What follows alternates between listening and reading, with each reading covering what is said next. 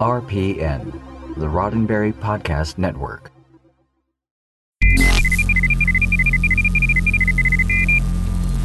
This episode of Priority One is brought to you by our Patreon supporter, Jim DeVico. We thank him and all our other patrons for their monthly support.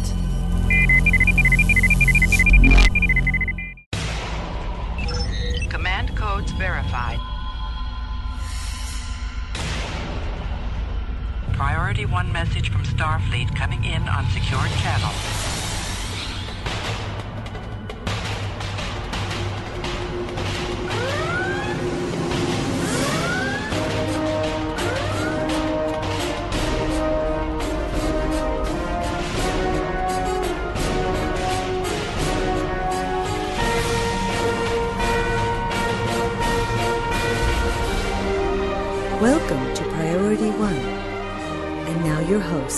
Hello, Captains. You're listening to episode 370 of Priority One, a Roddenberry Star Trek podcast, and your weekly report from the Star Trek multiverse, recorded live on Tuesday, June 12th, 2018, and available for download or streaming on Friday, June 15th at PriorityOnePodcast.com. I'm Elijah. I'm Kenna. And I'm Anthony. And back from his wonderful adventures in Portugal is our audio engineer, Winters. Welcome back, buddy. Thank you very much. It's absolutely fantastic to be back. And hello, everyone. You, sir, were definitely missed. So were you guys. I had many a drink thinking of you while I was away. So, Kenna, why don't you tell us what we've got coming up this week? Well, this week we check out Discovery's final push on the Emmys with short vignettes from various production teams. There's a few interviews with Discovery actors, and we're discussing the future of After Trek. In Star Trek Online news, we start to offer some spoilerific reviews and our opinions of Expansion 4 Victory is Life. But that's not all. We're joined by Star Trek Online's lead designer, Al Captain Geko Rivera, for a deep dive Yeah, into the latest expansion. Al joined us for nearly two hours worth of discussion, so sit back, grab some popcorn, and enjoy this special episode. Of course, as always, before we wrap up the show, we'll open hailing frequencies for your incoming messages. Captains, those hailing frequencies are always open, and you know we love to hear from you between episodes, so please reach out to us. We're on Facebook at facebook.com forward slash priority one podcast. We're on Twitter at priority one pod, and you can even send us an email via incoming at priorityonepodcast.com. Captains, it's that time of the show where we have to thank our patrons, our monthly financial supporters of Priority One. Because without their ongoing support, it'd be hard to keep the lights going and producing this show from week to week. Now, we mentioned earlier that we had a two hour long sit down with Al Captain Geko Rivera. That happened on Saturday, June 9th. And right after that interview, we posted it up to our patrons. At the $10 level and up, you get exclusive content that you can access early via patreon.com forward slash priority one. Now, don't worry, we won't be editing or cutting anything out for Friday's show, but it's just an extra perk. The fact that our patrons got that interview super early. Now, of course, we understand that a financial contribution may not be possible, but there are other ways that you can help contribute to Priority One Podcast. For starters, have you been sharing the show? Do your friends know that you get your weekly roundup of Star Trek news right here at Priority One Podcast? Or have you commented on places like iTunes or wherever you get your podcasts? Those go a long way in making sure that Priority One Podcast continues to grow. And as always, Captains, without you, none of this would be possible. Now, let's trek out the latest news from the Star Trek multiverse. Jim, what in blazes? I don't know. Then let's trek it out. Former President Clinton's political advisor Paul Begala once said, quote, Politics is show business for ugly people, end quote. And while we have no opinion regarding the beauty of politicians, or none we wish to share, awards season seems to lend credence to Mr. Begala's statement. CBS has been hitting the proverbial campaign trail hard, promoting Star Trek Discovery for Emmy consideration. In addition to a panel at the Emmys for your consideration event, the Star Trek Discovery team has released six for your consideration vignettes. The categories presented are Outstanding Drama Series in all eligible categories, Outstanding Production Design for a narrative, contemporary, or fantasy program, Outstanding Music Composition for a series, Outstanding Special Effects, Outstanding Prosthetic Makeup for a series, and Outstanding Sci Fi Fantasy Costumes. The vignettes focus solely on season one of Discovery, so nothing spoilery was present, but we were treated with some new behind the scenes shots and a great look at the sets and costumes. Check out the show notes for a link to the videos. So, one of the biggest takeaways, each of these videos is, a, is under three minutes or so long. And perhaps the biggest takeaway I had from these were that the creative team are, in fact, Star Trek fans it's uh, very much unlike the J.J. Abrams team, who were almost exaggerating the fact that J.J. wanted very little to do with previous versions of Trek or people who had been involved in one way, shape, or form. It was also a legal thing. They couldn't be too close because because of the CBS Paramount split, they have to they have to be a certain percentage different from each other. So it was nice. It was refreshing to see that so many people on the creative team of Discovery were in fact fans of Star Trek for years. So I want to talk about this uh, for your consideration thing because I'd never actually heard of it before this year, and of course now since I live in the LA area, this is a whole phenomenon that I've had my eyes open to. Uh, I was in Hollywood last weekend, and everywhere in Hollywood are these gigantic billboards that say consider Will and Grace and for your consideration whatever show they are absolutely everywhere. So this is a thing that goes on every year sort of campaigning for the Emmys. Now I don't know if if it's been such a big thing um, for years or what, but certainly this will be the first time a Star Trek series has been anywhere near a contender for a long time. So it's nice to see uh, Star Trek kind of uh, playing up uh, with the big boys in terms of those campaigns for Emmy consideration. I think it's a great thing too to see CBS putting so much effort behind this because if they didn't think that they had something that would A, gain a large audience and B, make them lots of money, they would not be putting this much effort behind it. And I think that they're in it for the long game. And I think that's exciting for us Star Trek fans. I'm sure the previous Star Trek series have won Emmys before. Oh yeah, yes. Oh yes, yes. Uh, Star Trek is in fact Emmy Emmy winning. Right. Mostly, mostly in um, editing or sound or uh, Makeup. like technical stuff. Right. Uh, I I know that TNG had at least one episode in contention for uh, for outstanding dramatic series. All right. But remind me, when did Enterprise go off the air? 2005? That'd Yes. be about right. Yeah. Yeah, so um, to put to put that into the context of the internet and social media and that kind of viral campaign, that was around the time that was when Facebook started taking off. Was in 2005. So at the time, they might have been and considering the last Star Trek um, series um, for an Emmy. We didn't have any kind of social media, so uh, while it was likely that there were these type of things um, presented to campaign for the Emmys, no, you and I would never have seen it because it's not the kind of thing that that people are sharing. And I mean, YouTube was a twinkle in somebody's eye probably at the time, um, so it's probably just more noticeable to us Star Trek fans who are watching out for it nowadays.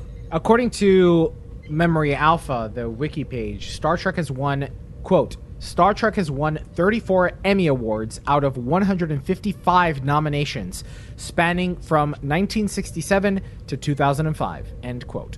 Interesting. Star Trek Discovery leading lady Sonequa Martin Green sat down with ET Online, a CBS Studios property, to talk about her role on Star Trek's latest installment. The piece in itself seemed more like FYC promotional material, but it did offer some of Martin Green's thoughts on Michael Burnham and the cast's approach to season 2. Sonequa echoed previous sentiments regarding her respect for Michael Burnham, the franchise, and Discovery's place in our changing world. She also stated that her co stars on Discovery were more comfortable in their roles.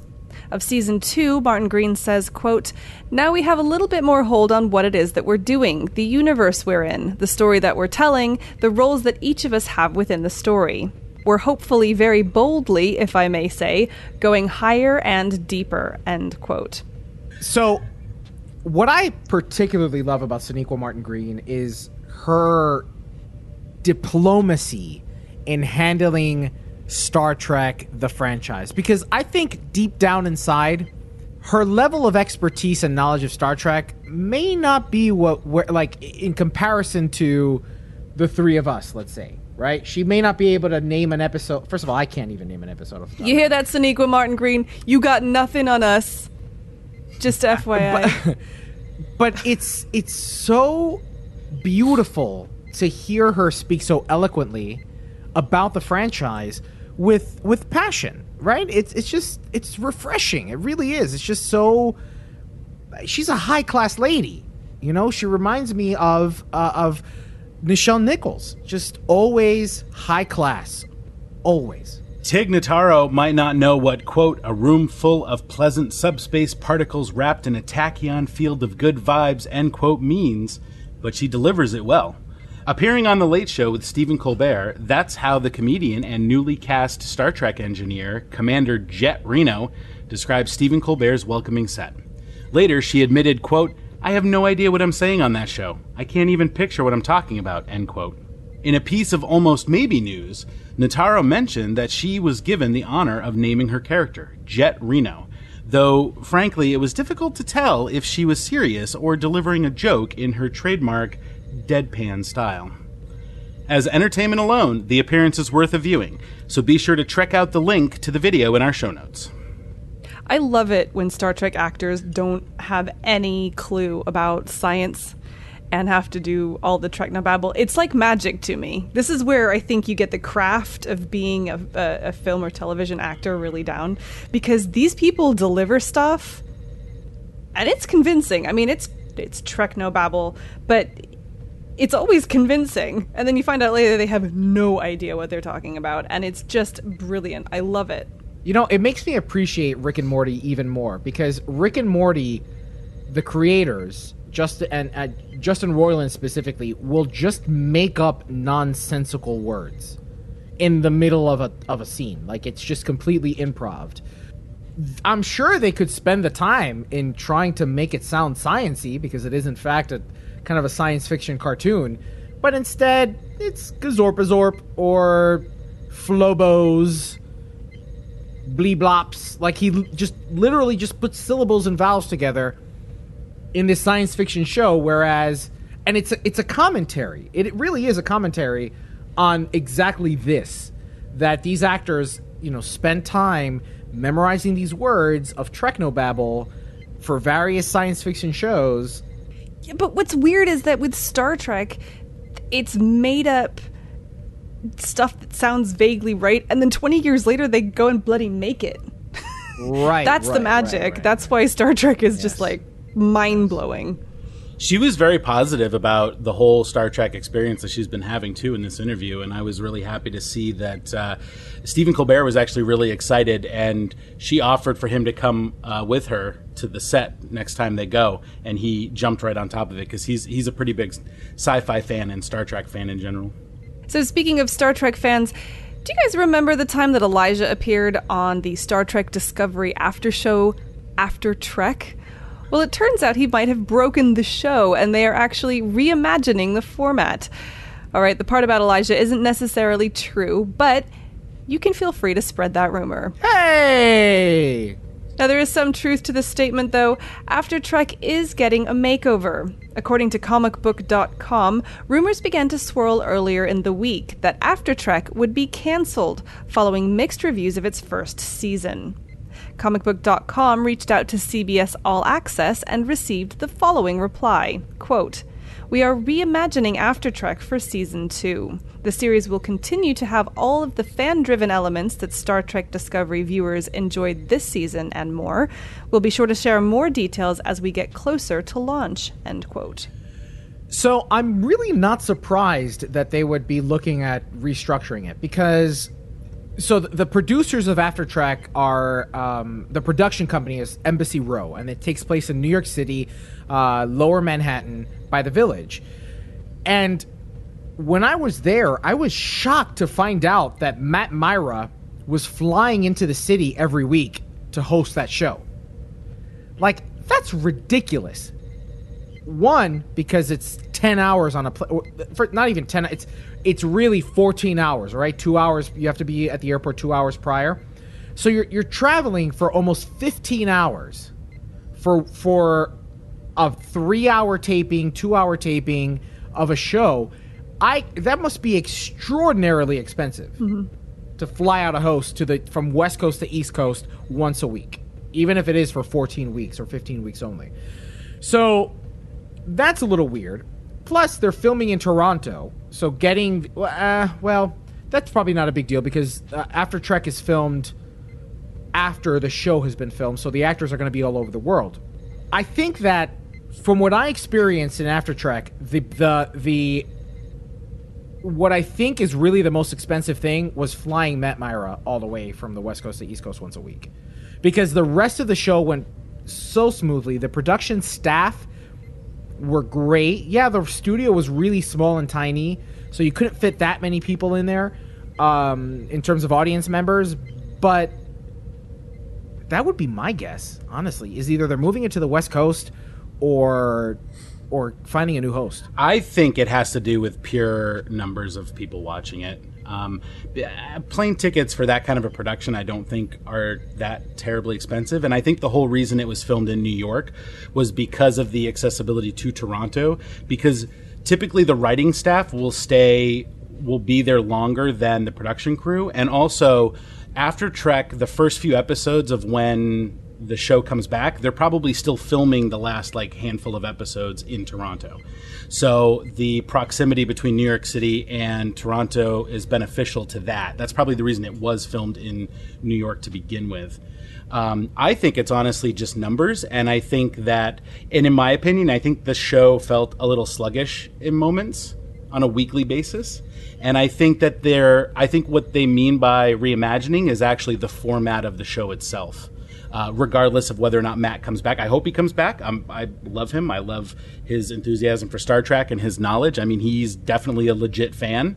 But I think that it's really the format that they're looking at, and I think that it's they just want the numbers to be there to help the audience for the show grow, for Discovery to grow. So that's a really good opportunity for us to ask a community question. What changes, if any, do you hope are made to After Trek?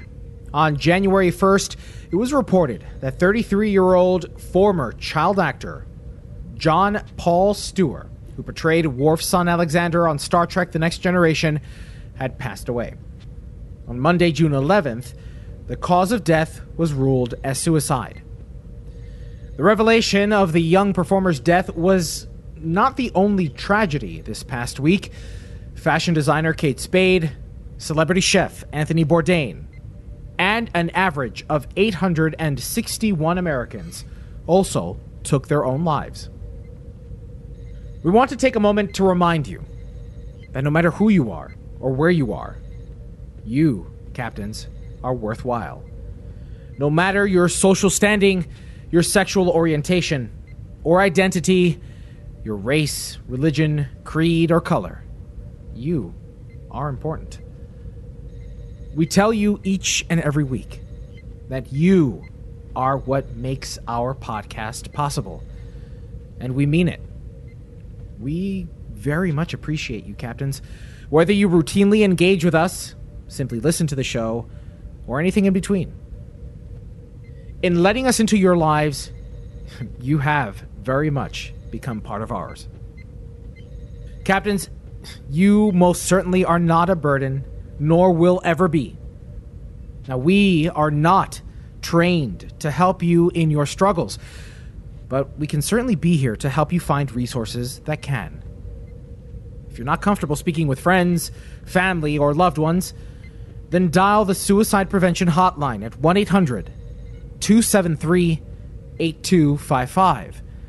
Or we'll have a link, of course, in our show notes.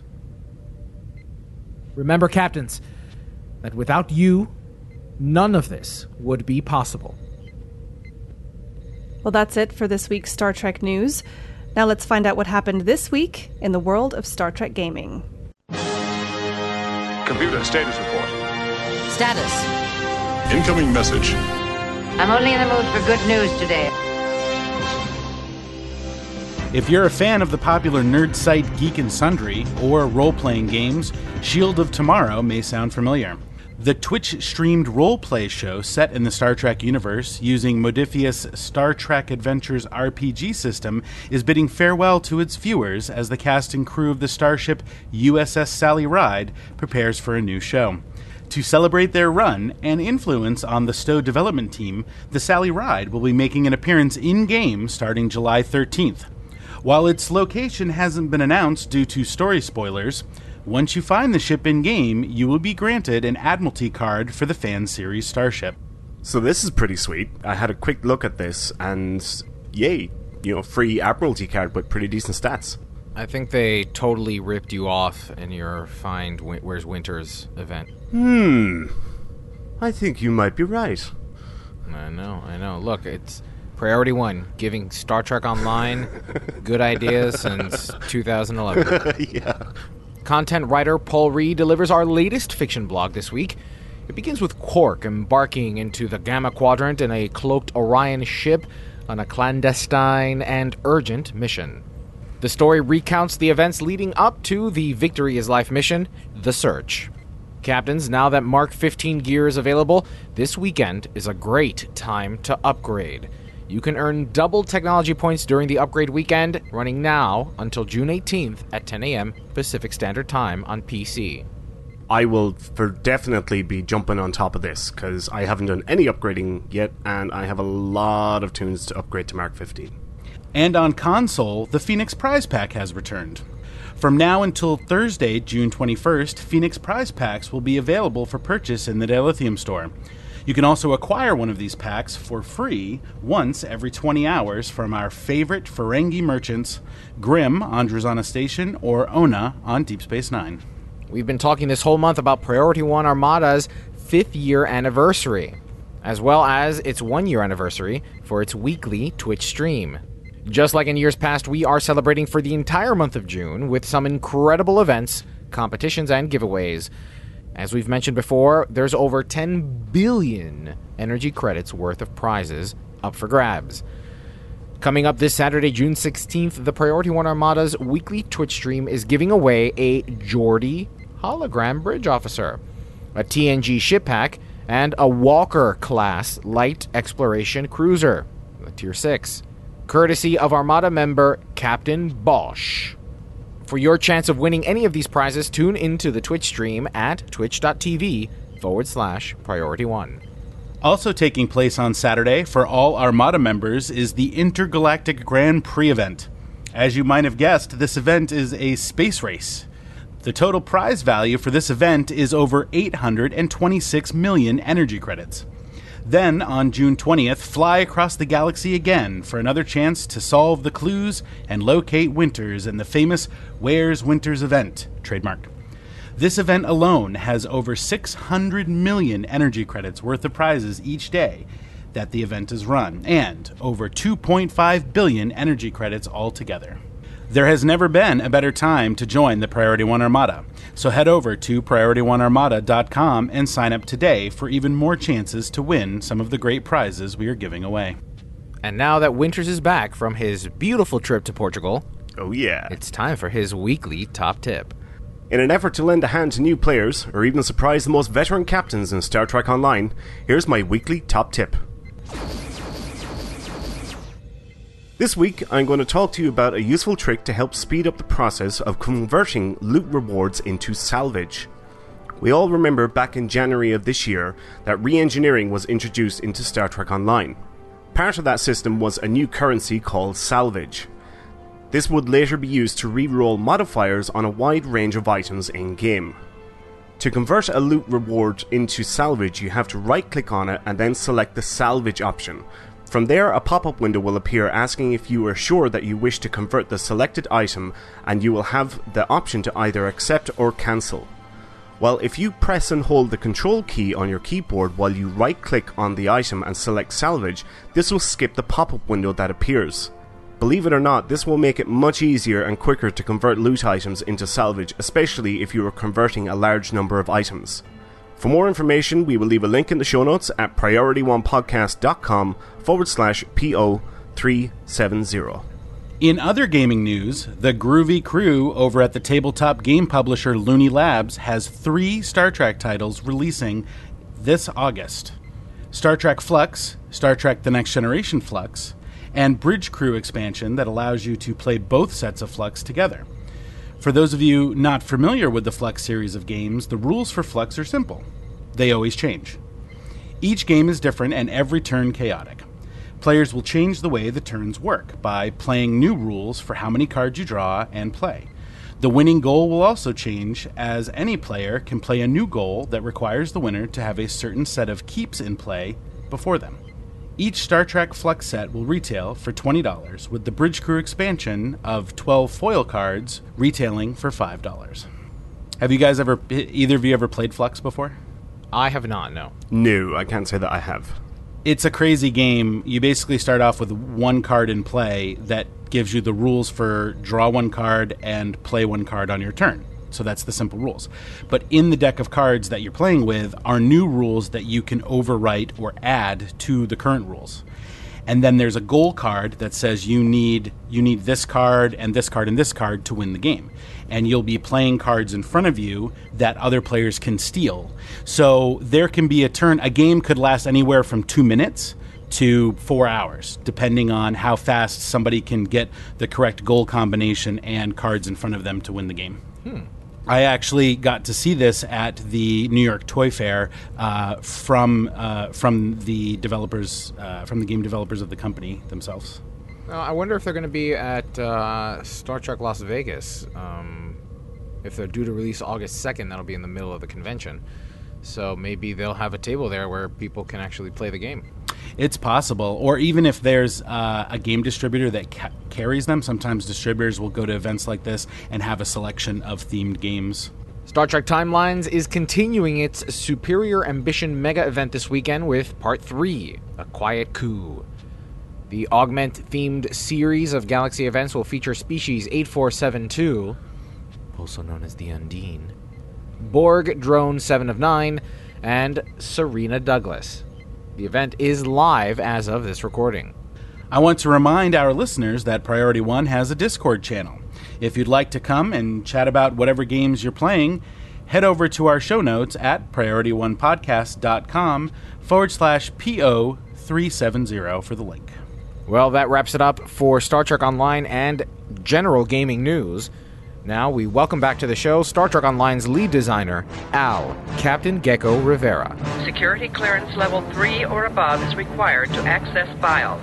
This is Captain Benjamin Sisko. Authorization Sisko Alpha 1 Alpha. Logs accessed. Captains, joining us this episode of Priority One is Star Trek Online's lead designer, Al, Captain Geko Rivera. Now, before we dive in, this is your final spoiler warning. We will be digging into the story and development of Star Trek Online's Expansion 4 Victory is Life. So, if you haven't finished playing, you may want to stop playback now. Al, thank you so very much for joining us this episode. Uh, hi, Elijah.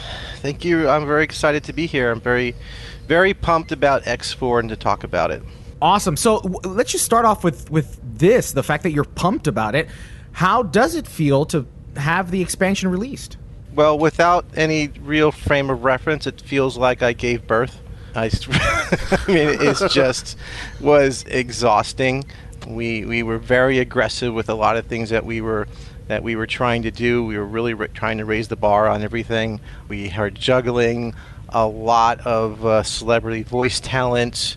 We were pushing the boundaries of cutscenes, and uh, uh, at the same time, we had a lot of illnesses. We had we had uh, we had some new people join the team. We had some people move to Magic.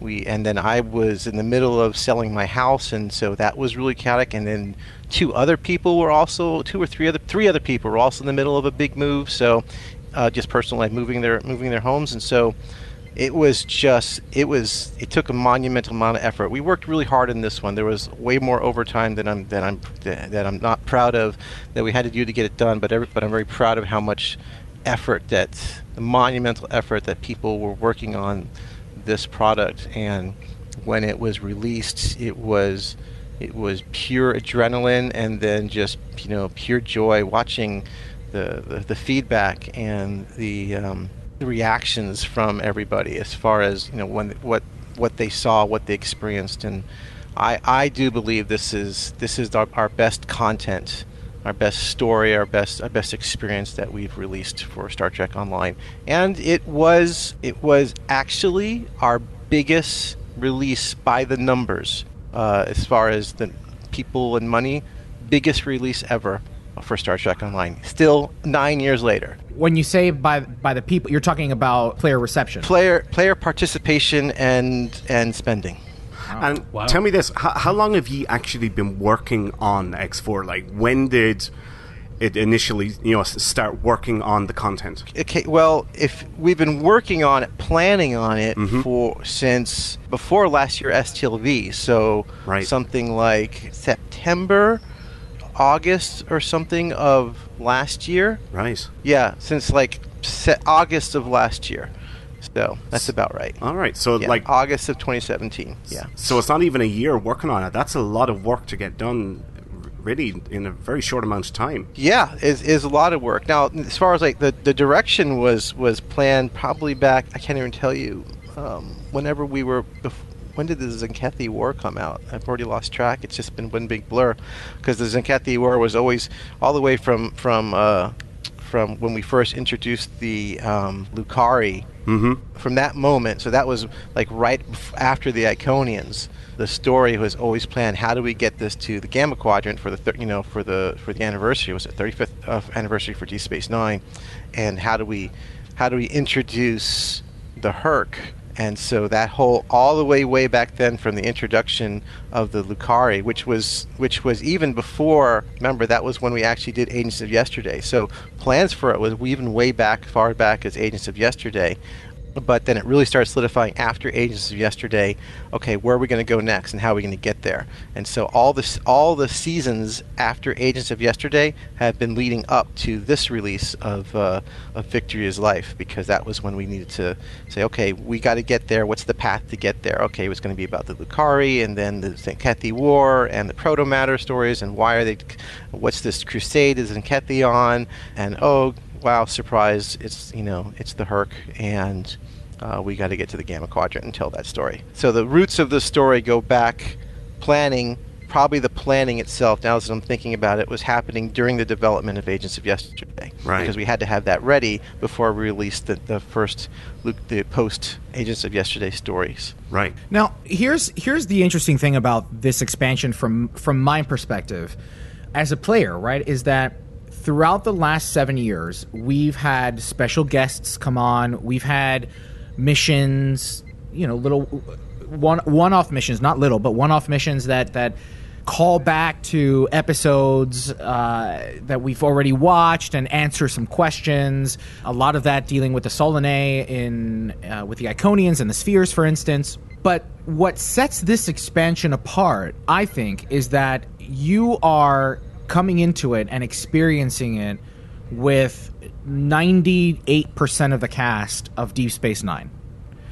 Right? So you are really on Deep Space Nine with them in a way that we haven't seen before, right? We've sure we've done a mission with Worf, we've done missions with Denise Crosby, but this is legit. I'm on Deep Space Nine with all of these characters at the same time. It's not it's not sprinkled in one actor here, one actor there, which is m- amazing, right? The immersion is phenomenal. Thank you, and and uh, I, it, it, was what we are going for, right? We wanted to we wanted to make we wanted the feeling of a true Deep Space Nine, you know, dare I say, movie like experience or miniseries event uh, of, of Deep Space Nine. I think we I think we did a little of that with Delta Rising because we had you know a large amount of the Voyager cast there, mm-hmm. but in that st- in that one, we kind of every episode featured one character. So we did a deep, an episode of about Neelix, and then an episode about about Seven of Nine, an episode about Harry Kim, and so you see them all in the beginning, and then you see them all at the end. And here it was much more of an ensemble cast, which is what kind of Deep Space Nine was like. And so you're you're you're kind of moving along this one you know this, this movie this entire plot with with those cast members and you're basically join the cast of deep space nine. So that was that I'm, I'm glad that that felt that way. That was that was what we were trying that was what we were trying to do. It had a darker tone. It had it had a uh, it had an intrigue and kind of a uh, you know we were trying to catch elements from like pale moonlight and you know there's there are things that characters in deep space nine do that other characters in other Star Trek shows would never do, and we were so we were trying to capture that as well as show how all the characters, you know, some more than others, had grown and changed over the last thirty or so years, um, and, and that that some of them are just different people now. Well, you've done such an amazing job of of sort of retouching some of those amazing moments from Deep Space Nine that I'm such a big fan of. Do you have any favorite moments from behind the scenes while developing this large expansion? And do you have any favorite moments from the story arc itself? I'll start by answering the, the, the, the second part of the question. Favorite moment from the story arc? Uh, I, I mean, it's got to be Quark's Lucky Seven. It's just, uh, I, I mean, there's a lot of favorite moments, but Quark's Lucky Seven was was the, was was. I made a comment like six months ago about we're in the middle of developing like the most complex, most expensive episode we've ever done, and that uh, it was regarding that this episode, Quark's Lucky Seven. We released Renegades when you got to play Nethpar as really a uh, prototype. I won't, maybe not a prototype, but you know, Yeah. it's basically the the test bed for okay, is this can we get this technology working? We didn't want to we didn't want to test that in uh, in, in Victory is Life. Um, and, and we wanted to see how players received it, so that's how we reached that where you get to play as somebody else. And so when we put that together, I mean, we you know we want how are we going to get Ferengis in the story, and you know Quark's not a combatant. You don't want him. He's going to be how's how's he going to fit into this story and how do we make a Ferengi experience? And we uh, we referenced Magnificent Ferengi, and says, well, let's do another Magnificent Ferengi. Yeah. And uh, it was Steven Ricossa who suggested a heist, and so that was that gave us the ability to you know kind of cut loose and have kind of a comedy episode, which is which is really really hard and something we do a lot of, and have something that felt really Ferengi play very very different and, and, and capture one of like my favorite moments from from Deep Space Nine, the Magnificent Ferengis. So that episode, uh, you know, telling that story, we, we knew we wanted to address the Sword of Kahless and how we were going to get that back. I originally never planned it to be the Ferengis be the one to do that, um, but that's just where that's that's where. So I said, oh well, let's, that's we need to we need to do a Ferengi episode. We need to get the story of Kahless, and that's where Rico says, why don't we do a heist? Um, and so that was brilliant. So yeah, I, I could I, I'd love to talk about that all day as far as that, that episode. There's there's such great story moments in there. We, we weren't able to get the actor who played Lek because unfortunately he passed away. So it's a sound alike who plays Lek, but Lek of course was the assassin from the uh, from the from the Magnificent Ferengi. He, specifically has an amazing moment in that episode as well. Uh, yeah, Yes. that that moment when we originally cut that video, uh, when we when when, when our, our animator Weston, who's a new animator, and he's absolutely brilliant. He's fast and he does amazing. He's, you can see he does amazing work. It was definitely a great opportunity to, to, to have him to work with us. So he was a huge addition to the team. When he made the video, he you know he showed it off at a company at a team meeting and he put the uh, he just put the music uh, uh, uh, Beastie Boys sabotage to that music, so that way when the explosion goes off, it goes wah, right? You know, right? The, the you know what song I'm talking about? The Yeah. Beastie Oh, Boys? yeah, yeah, yeah, yeah. From- from Beyond. Yeah, yeah, and it's the same from Beyond. So, and it was so funny. It was so hysterical as he's in the, getting ready to explode the console, and it and and, uh, and that it was so funny when he showed it that we actually reached out to see if we could get the license the song for the show for the for the game Ah. because well technically it's canon, so Yeah. um, but it was just too expensive. So um, so we, we didn't get it. But that's if, if uh, I wish I could share that developer's cut uh, with that with that song, but because it's Yeah. licensed, I can't share it. So that that's that's was like the most fun and crazy work. I mean, there's other really great moments. I mean, pe- the the there's I think think people call it the slap heard across the gamma quadrant or something. Um, Oh, yep. Uh, and then the some of the the, the spooky or elements of Tenebris Torquent, the kind of that kind of reminiscence from from uh, trying to capture some of the feels, say from Aliens, um, the original the original Alien. Yeah, I definitely felt that in that episode, and Yeah. um, and when Kira slaps Odo, it's. Uh, uh, it- it's such a great dramatic moment, and like you knowing those characters from the show, you you feel the weight of that moment, and it, it worked really well. Yeah, it's. Uh, I'm glad. I'm glad. I'm glad you feel that way. That was that's that that was a moment we work. We were really working towards for a long time.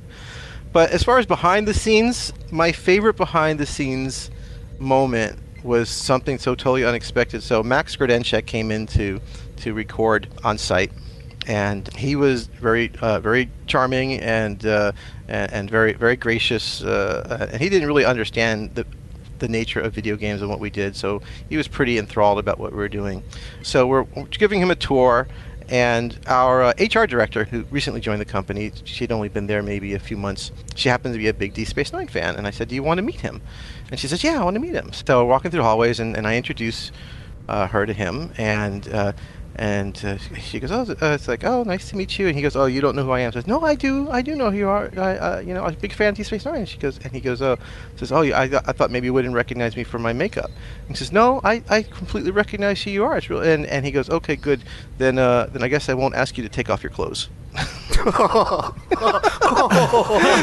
said, oh, oh, don't worry, I won't ask you to take off your clothes. What he said. And It's like, oh my god, the HR director. oh my god. Well, I was not expecting that.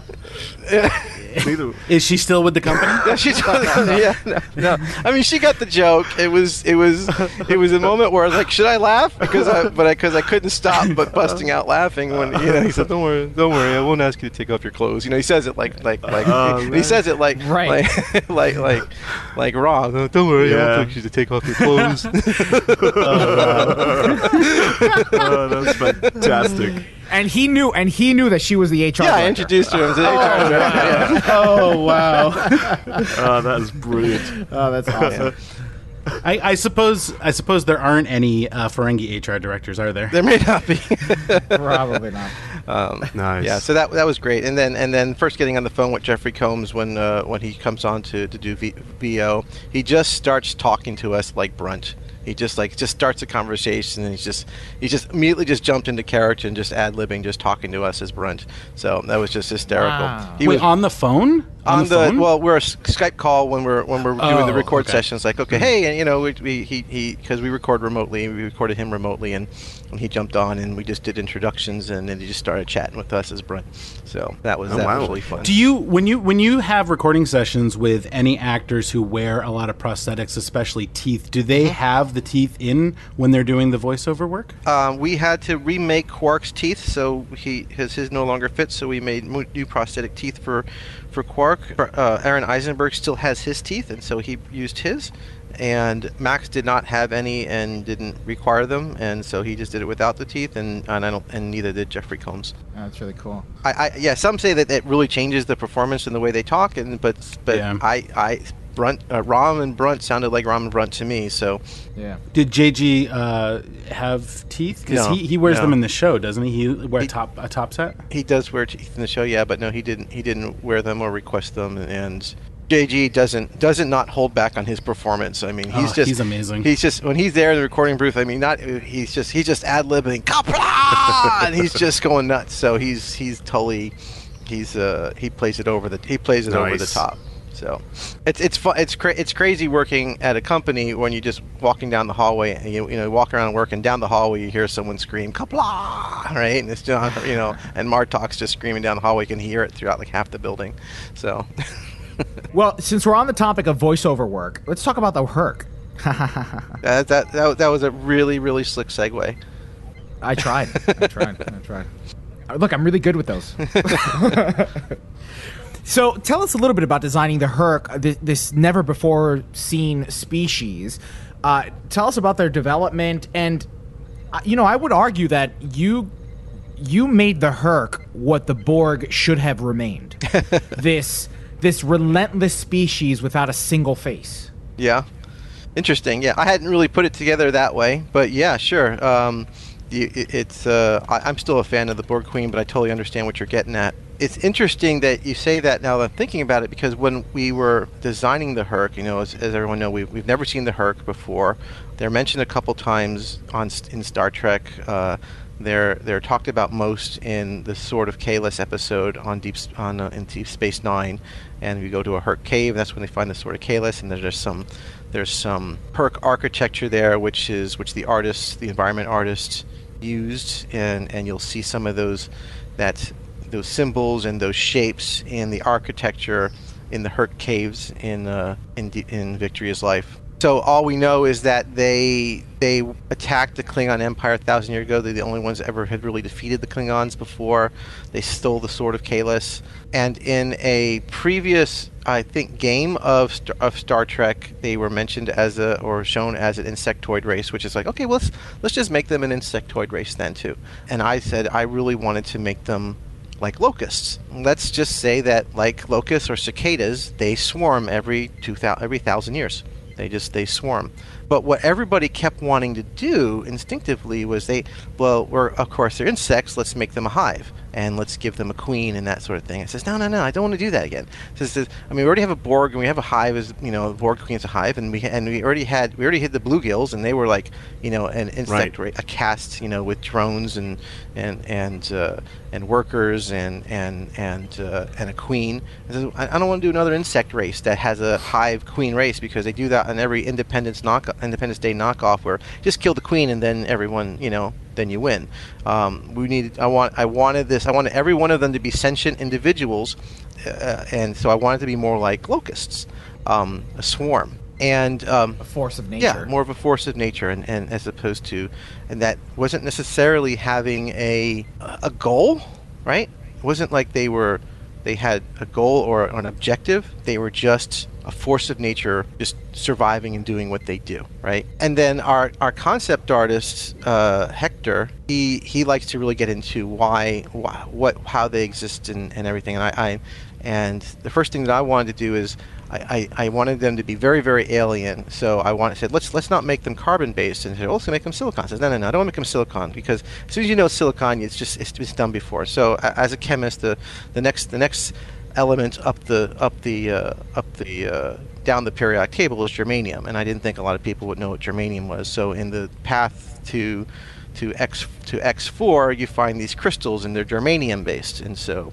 um, it happens. You know, it, ha- it has four electron bonds, so um, you know it's not likely, but you know, like carbon, it could it could form complex molecules. So I said, we'll make them germanium based. So that's uh, you know that's and going to make them metallic, and and and kind of more like a little more inorganic. Based, well, they're definitely you know certainly inorganic, and they don't they eat meat. They they eat eat minerals, eat rocks and metal. And so Hector wanted to figure out what why they would only hatch every every thousand years. And so he decided he developed this idea that the planet is in this highly elliptical orbit around the sun where it's only in the habitable zone for like 100 years and then for like 900 years it's further away from the sun so they say that's their natural state they go and they go in hibernation for 900 years or 1000 years and then they wake up for 100 years and then they they swarm and they feed themselves and they go back and then they nest and that's just their cycle so the moon the, pla- the, the, the planet's orbit around the sun is what made this their their natural cycle. Even though when they're off the off world, they still they still sleep for a thousand years and wake up for a hundred years.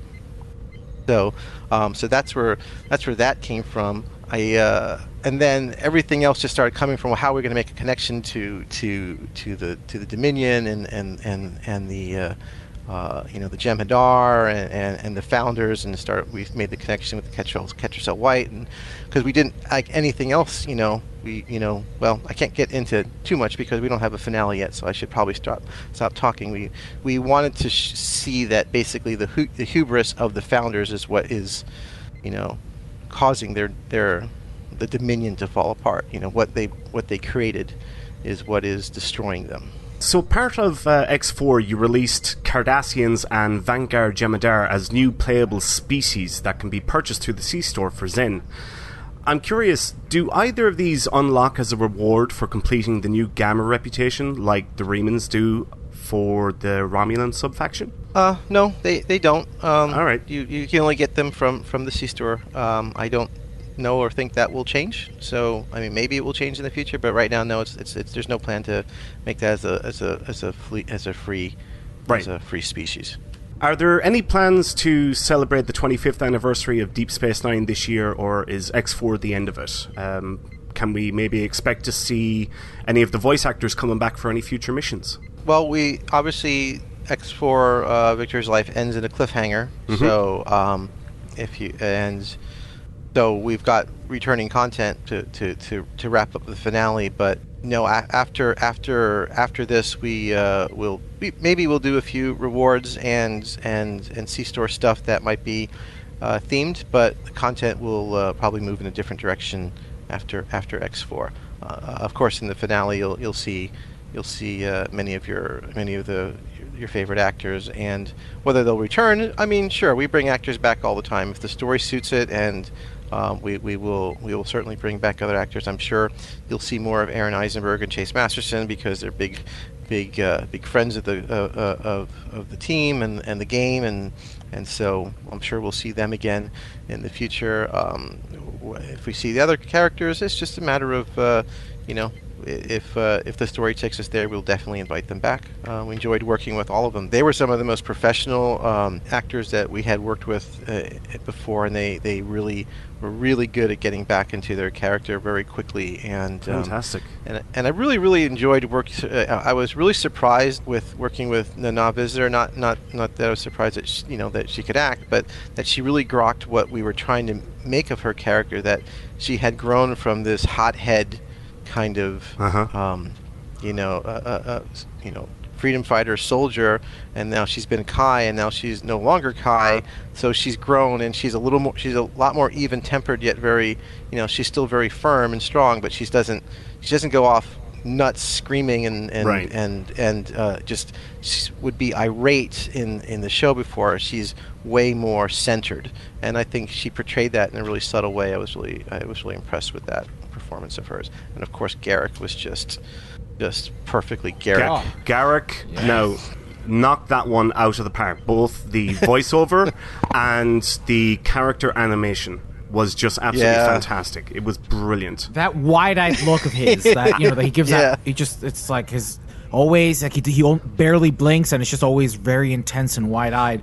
Wow, did the animator so great one animator still all weston right he, Yeah, he did yeah. that it's a fantastic stuff because uh, you know when they sculpted him and when they when they made him i was like and a guy says wow that looks like Garak but he's he's he's grumpy looking he Ah, looks so yeah. grumpy Garak's always got a got a sinister smile Yeah. and so so so so if you ever you know in, when the contact dialogues pop up we've got about i don't know half a dozen different contact dialogue headshot styles where someone's going to be panicky or sad or, or normal and so we uh, weston made a special one just for Garak so when Garak's in the contact window doc- talking to you he's got these little head ticks and these wide Yes. eye and the smile that that just that was made just for him. So it's a it is the Garak headshot shot style just for the contact dialogues along the of course captures all of that in the cutscenes too. So It's so spot on. It's, I mean, uh, you know, Weston did such a good job across the board, but when when when Garak is in that window, Yeah.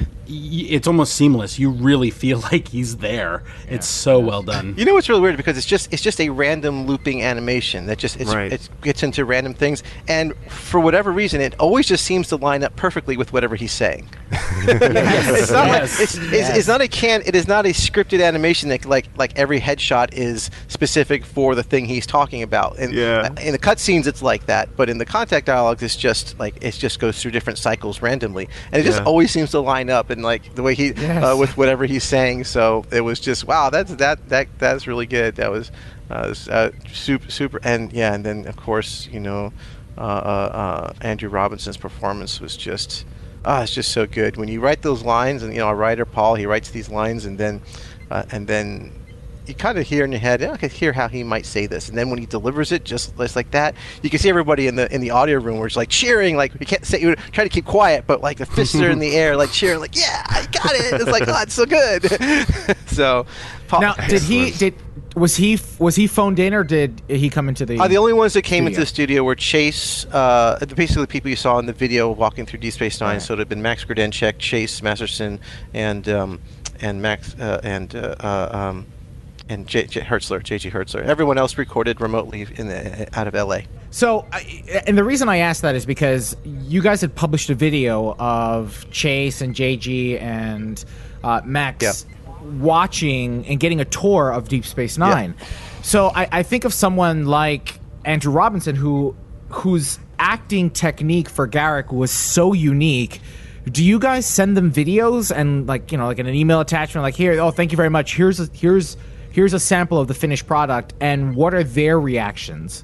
I've sent them in past. I've sent them pictures of their characters. I've never sent them videos of the performance, but I probably should. I think it's a great. That's a great. That's a great idea. I, I often don't um, even talk with these actors directly. I mean, some, sometimes we develop a relationship with some of them, but often I'm just dealing through the uh, through the manager.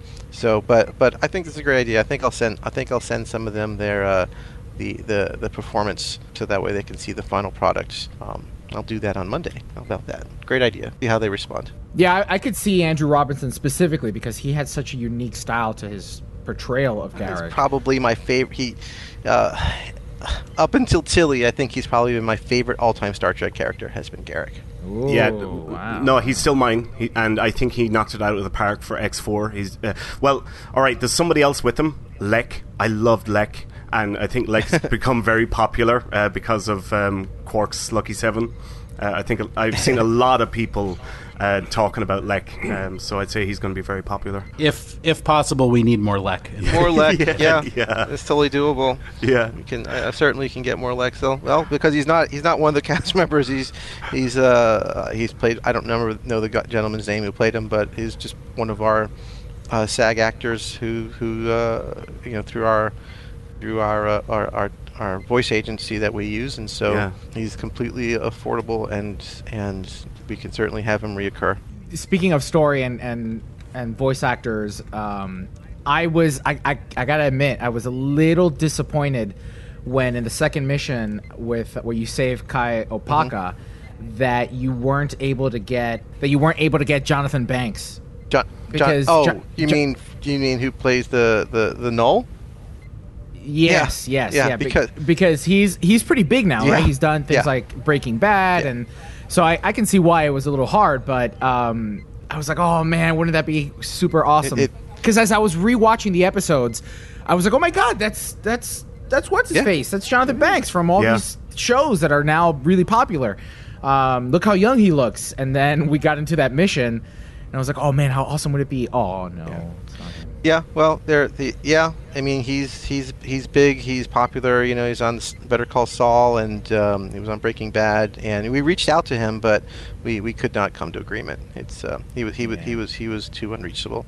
You know, we, we base our um, we we have what we call favored nation rates for for actors. Everybody gets the same thing because it's to just and based on based on your you you know based on your role if you're a bridge officer if you're a recalling actor you know if you're you know if you're a if you're a top star or you know top star bridge officer uh, uh, uh, um, reoccurring or just or or just guest star those are you just get those rates and if you start negotiating that oh I want a little bit more then they all talk and then oh you got more than that and I'm and I want more money now. So, so we learned our lesson a long time ago. These are the rates, and, and when we couldn't come to an agreement for what we, uh, um, and, and it's fine. It's, it's it's it's totally fine. I mean, he's he's a he, he's he's a he's a big actor, and um, and we we rate our characters based on based on Star Trekness, not based on Hollywoodness. Right.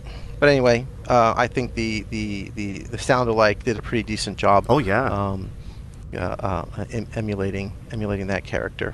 So Uh, so Al, one of my favorite parts of the expansion is actually the music. Um, when you walk out onto Deep Space Nine, you get a little of that DS9 theme and the STO theme together, and you know we talk so much about gameplay and content, but I I'd love to take a moment to talk a little bit about the music process and how that works in STO, and and just how you know how much the, the music that you added in expansion 4 really adds to the immersion of being on deep space nine Well, there's there's there's not really a lot to say. I uh, um, but basically, you know, we have an audio department. There's and and our art director Michael Henry. Um, art director, excuse me, our audio director Michael Henry.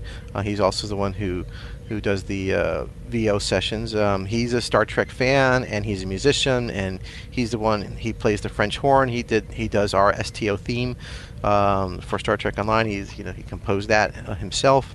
Um, so he's a composer and and and uh, a musician and audio engineer, and so he gets Star Trek. And so when we're we're planning an expansion, I mean all the expansions we did, the TOS one, the the the uh, the Legacy Romulus and the Delta Rising, they were all meant to capture those feels of those shows. So he knew what we, we know what we were making. Sometimes he licenses music. Sometimes he gets he gets musics from uh, from uh, um, whatever libraries that are purchased.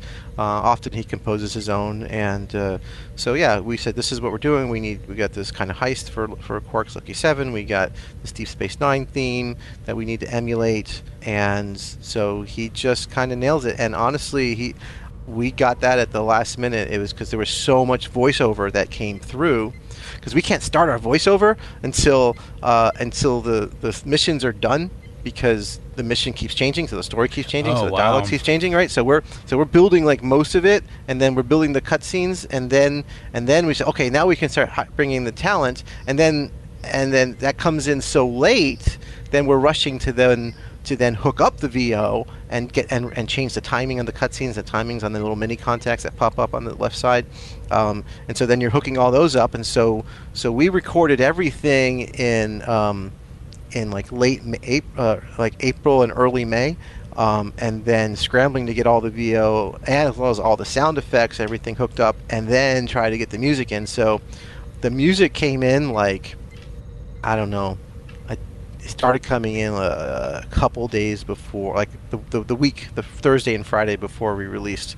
Um, Wow. So so yeah, so it came in it came in pretty pretty uh, pretty late, but. Um, it's Yeah. just it's just the nature nature of things because he was so busy. At the same time, Neverwinter has a big release, and they had a lot of VO work too, and so he services both both teams. So he was wor- working a, a long time, um, and we're doing late things like uh, um, what's his name, um, Alexander Siddig, Bashir. He's in Europe, so we were recording we were recording him in Europe. So that was like a late uh, a late night session to record that one.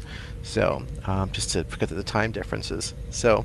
Um, yeah, that music came in pretty late, but Michael's al- Michael in the audio department has always come through. They they catch everything. So Well, please extend our congratulations to them because uh, Anthony, I'm glad you brought this up because one of the first things I noticed logging into Deep Space Nine was that really beautiful and seamless melody. And yeah, for for being under the wire, that's a sign of an excellent composer. Um, so uh, you know, kudos to him. I will I will pass that along, and he is an amazing composer. I mean, I've I've been playing you know STO since it launched, and I've I've listened to that sector music over and over again, and and and you know, I Deep Space Nine is one of my favorite locations in the game, and when I when I because I and I played on Tribble a little bit, and I remember when I logged into the game for the first time, and that music hit. I it just I I, I literally stopped moving my character and just listened to the music because it really brought me, and I I- I was like, oh my god, I'm here. I'm on Deep Space Nine, and I'm about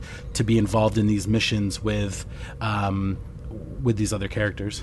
Yeah, if you can if you can uh, be at a moment in Star Trek Online and hear the music and see the assets, and it kind of and it makes you feel like you are in the show before you've been playing, then you know, then then I think then I'm very pleased that at the work that we did. As part of X4, Deep Space Nine got a massive revamp and is absolutely fantastic.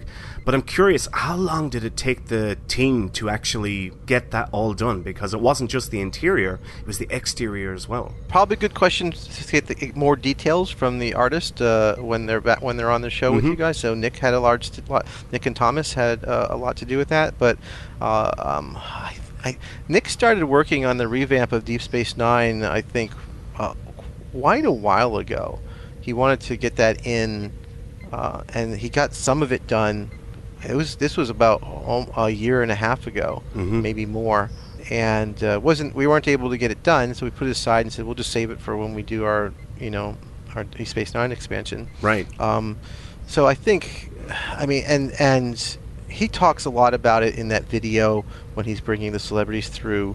He he he researched. I don't want to steal his thunder too much, but you know he researched the plans. The blueprints are available Yeah. online, so he found the blueprints for for the stage, and then the dimensions of the stage, the stu- the, the that that the set, set was built in, are, is also available online. So he's able to cross-reference the blueprints with the stage mm-hmm. to determine actually how big Deep Space Nine was, Right. and then meticulously going through screenshots everywhere, and and between that and blueprints, and then uh, guidebooks, and then they never built the entire ring of the habitat ring, right? They only Right. built like maybe 100, 120 degrees of it or something, or maybe maybe not even that much, and locations moved. Uh, the Jumja Stick and the Klingon Deli had moved multiple times, and so but we so and we never saw the other sides of the ring. So he just kind of populated everything out with what was there throughout the show in different locations. Um, and yeah, I mean that that took them months. I mean that was just months and months of work. I, I, I don't remember how long, and um, and then the exter- the ex the the outside of Deep Space Nine was something that we wanted to do, and then we weren't able to do, and then we were able to get Thomas was able to get in touch with um, an artist who I I'm, I'm sorry I forgot his name. So hopefully when you talk to Thomas, he can Yeah. he can uh, um, call him out. But uh, he had been in this artist had been involved in the remaster of uh, of I think TNG, and so he's he's a he's a known Star Trek artist, and he and he started making the remastered model of Deep Space Nine because I think he was going to use it for either the uh, show it off in the uh, the new Deep Space Nine um, documentary, or if they digitally remastered Deep Space Nine, but it hadn't been used yet. So he already had the model. We just needed him to create a low poly version, Mhm, right. Right. Uh, for a, a game, a game level version. So basically, you just take you take uh, what all, all your millions of polygons you have in it, and you take some of them and you flatten them out and turn them into material, so it looks like there's more depth in, in, the, in, in the model than there is. Uh, and so basically, so we outsourced the external, the outside of Deep Space Nine. So we, you know, we hired him to to build that, and then we brought it in, and then we did our adjustments. Thomas did whatever he did do to make it work, and so we got so we, we were able to get that in because we just we just did not have the time to also do the out, outside model. So we uh, we outsourced that. Yeah, the artist is uh, Tobias Richter. Thank you. He, um, yep, yep. My apologies to Tobias for forgetting his name. But yes, he's done a lot of stuff for Star Trek, uh, uh, not not Star Trek Online, but for Star Trek itself in, in the past. So he's uh, he's a well-known ship and, and, and Star Trek artist. Well, again, a huge thanks and congratulations should go to the guys because uh, they've done an absolutely fantastic job. And I know for myself, I've been one of those people that's always been, when's the Deep Space Nine revamp hap- happening, you know? and uh, it's just, it, it's better than anyone could have ever thought it would be, you know? All of them the the the Hur'q, Deep Space Yeah. Nine, the interior, the exterior, the other the, the other locations, the uh, the starships, The New ships, Dominion yeah. Vanguard ships. They're Mhm. just so badass looking. Yeah. Uh, um, and uh, so yeah, vis- visually it's uh, it's stunning and spot on. The character faces are amazing, and so all the artists just uh, and then of course and, and, and certainly not to forget Weston's animation that brings it all to life. So the artist really knocked it out of the park. Definitely. So, what is the next big thing that is going to get a revamp? Uh, and what's going to happen the moment that there are no systems left to revamp? systems. Uh, what's gonna? Well, uh, Or missions. Yeah, I, I, um, I think that probably, yeah.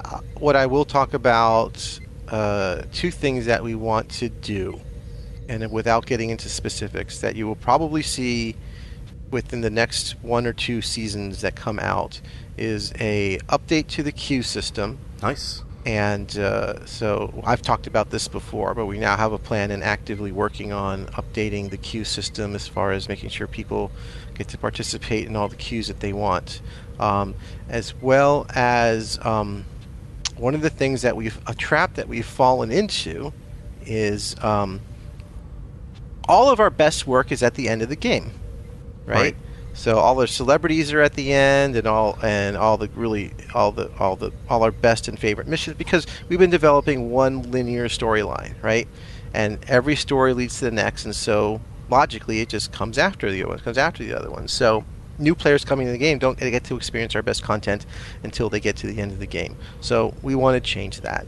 Um, the form that will take, I will not say anymore, but we want to make sure that new players get to see our our best stuff sooner. Interesting. I know a lot of people are going to be very happy t- uh, about the news there about the PVE queues. Very excited about that because uh, you've talked about it here before. Yeah, we have a lot of good plans for that. So, informed on both of those things, uh, when and how those will take place. I won't get into details, but but um, but soon TM. Awesome. So we've we've spoken a lot about the overall development of X4, and then of course its release. Let's let's try to get let's get a little nitty gritty with some of the systems and um, features that came with expansion four. Uh, Winters. So I'm curious as to why you guys didn't decide to do server-wide challenges this time with the current Gamma recruitment event, like you did with uh, Delta Rising and the Temporal recruitment event. I'm sure there's no like mystery there. It's just they're a pain in the ass, and right. we didn't have the time. that's an honest answer. If I've ever heard an honest answer, that's, that's it. That's it right just, there. Yeah, they they they are just they're hard to make work. Right. And yeah, they and it's like well, no, let's not bother. Let's focus on let's focus on what's important. Yeah, yeah. Uh, there, there's so that, that's it. So v- veterans get a lot of benefits. Um, you know, uh, lifetime members of veterans get a lot of benefits in the game.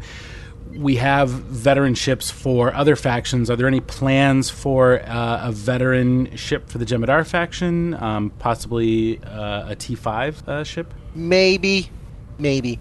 I, I, I don't want to. It, it has been discussed where there has been, uh, uh, and so we want to see where we can find time in the schedule to make that happen. But I don't know uh, if and when. So it's a reasonable chance, but not a but not a promise. You know that actually the whole veteran stuff brings up the blog post regarding the change to the subscription model, or rather the removal of the monthly subscription plan. Mm-hmm. I don't think we ever had the opportunity of talking about that. I know it's we're diverting a little bit away from X4, and I don't know if you can comment on any of the, the decision making behind removing the monthly. I don't really have much to say. It entirely was a business decision. It's it's not really my my purview or my you know or anything that I have to do you know have to do with it. I I, I think we just uh, just want to not confuse the user with multiple choices. You can play for free or you can or or or buy a lifetime, and that's just. Uh, and and if if you don't want that, then you can. I mean, if you if you remember, you know, if you if you are either a lifetime or a subscriber, you buy one month subscriptions and you automatically unlock all these perks, right? You get the you get the slots and and you increase your maxes on things, and I forgot all the d- things that you would get from that, but you got to keep it if you canceled your subscription, right? right? So so we just let so we just sell that pack. You can just buy that pack of like uh, uh, uh, directly, and so so it's just it's just a matter of simplifying simplifying things and making and you know our lifetime our lifetime members are a they tend to play forever. And so yes I do. we like that. And uh, so me as well me as well. And so we want to encourage that. We want to encourage the lifetimers. While we're still just talking about ships um, I'm a little curious. Will we see more Jem'Hadar ships in the future considering the change that you guys recently made to the Romulans. Uh-huh. Yes, we will see more more Jem'Hadar ships in the future. All right, that's cool. So the very first community question comes from our patron, the Hayden family. I really like the Vanguard wingman mechanic. Might this be a stepping stone to promoting our bridge officers to captain so they can fly our other ships? Also, could we please get a filter to hide one use Admiralty ships? It's an interesting observation. We had considered the bridge officers in space having you know having multiple ships in space at one time, and we kind of um, said, "Oh, that's we we don't know. It's going to be hard because of uh, a lot of reasons. Not not uh, one of them being just controlling them um, being a problem, uh, as well as just the amount of data work to get it done. And so we kind of put it aside for a while. And then when we were des- when we were designing the Jem'Hadar ships, the um, we decide what what kind of do we want to add a mechanic? We usually add a mechanic when we do something like this. And so what's the mechanic going to be for these? And when we started doing the tutorials, like you know, Jem'Hadar attack ships never fly solo. They always have two wingmen. They always fly in threes. Can we do wingmen as a as a mechanic? And so Jeremy and his team put that together and did a lot more with it than I expected. So I think, yeah, they've kind of greased the wheels a lot. To you know, maybe we can revisit um, having uh, you know bridge officers in space. Um, I wonder what that'd be like to have you know, if you had four bridge officers in space. You know, when I say bridge officers, it's you know basically one of your other ships to be flying with you, and four of those also were all Jem'Hadar ships, and if they all had wingmen, wingmen, then that would be a lot of ships on your side. So I don't know. We'd have a lot of um, things that we'd have to figure out. It's still a feature I've wanted for many years, and I think yeah, we might be one step closer uh, to maybe pulling that off. Um, can we hide a single-use Admiralty ships? Um, I hadn't considered it, but um, may, uh, uh, sure. I, I, guess we could we could look into that. Um, um, I'll, I'll, see what see what Thomas can do about that, since he's our UI guy. Can we look into deltas while you're at it? Into deltas? Yeah, remember? What? Remember my deltas? Your where delta. it shows you when you upgrade a gear how it compares. Oh, that deltas. Oh, yeah, we've wanted that forever too. Yeah, yeah. That's that's that's something I'd, I'd uh, sigh I've wanted for a while too. So, yeah, we, it's it's it's on the big whiteboard. The big whiteboard of like wonderful things we want to do one day. So our next question comes from uh, Chris Keane, and he wants to know: Was there a graphical update with X4? Because he has two desktop PCs that now have a ghosting effect. Mm, I don't know anything about it. I, am not aware of. There's there's been no no graphical update to X4 that, that I am aware of. So, all right. I, I'm and I'm not aware of any ghosting ghosting issues. I'm sure it's a legitimate issue, but I don't. Sorry, I don't know. You're asking the wrong person.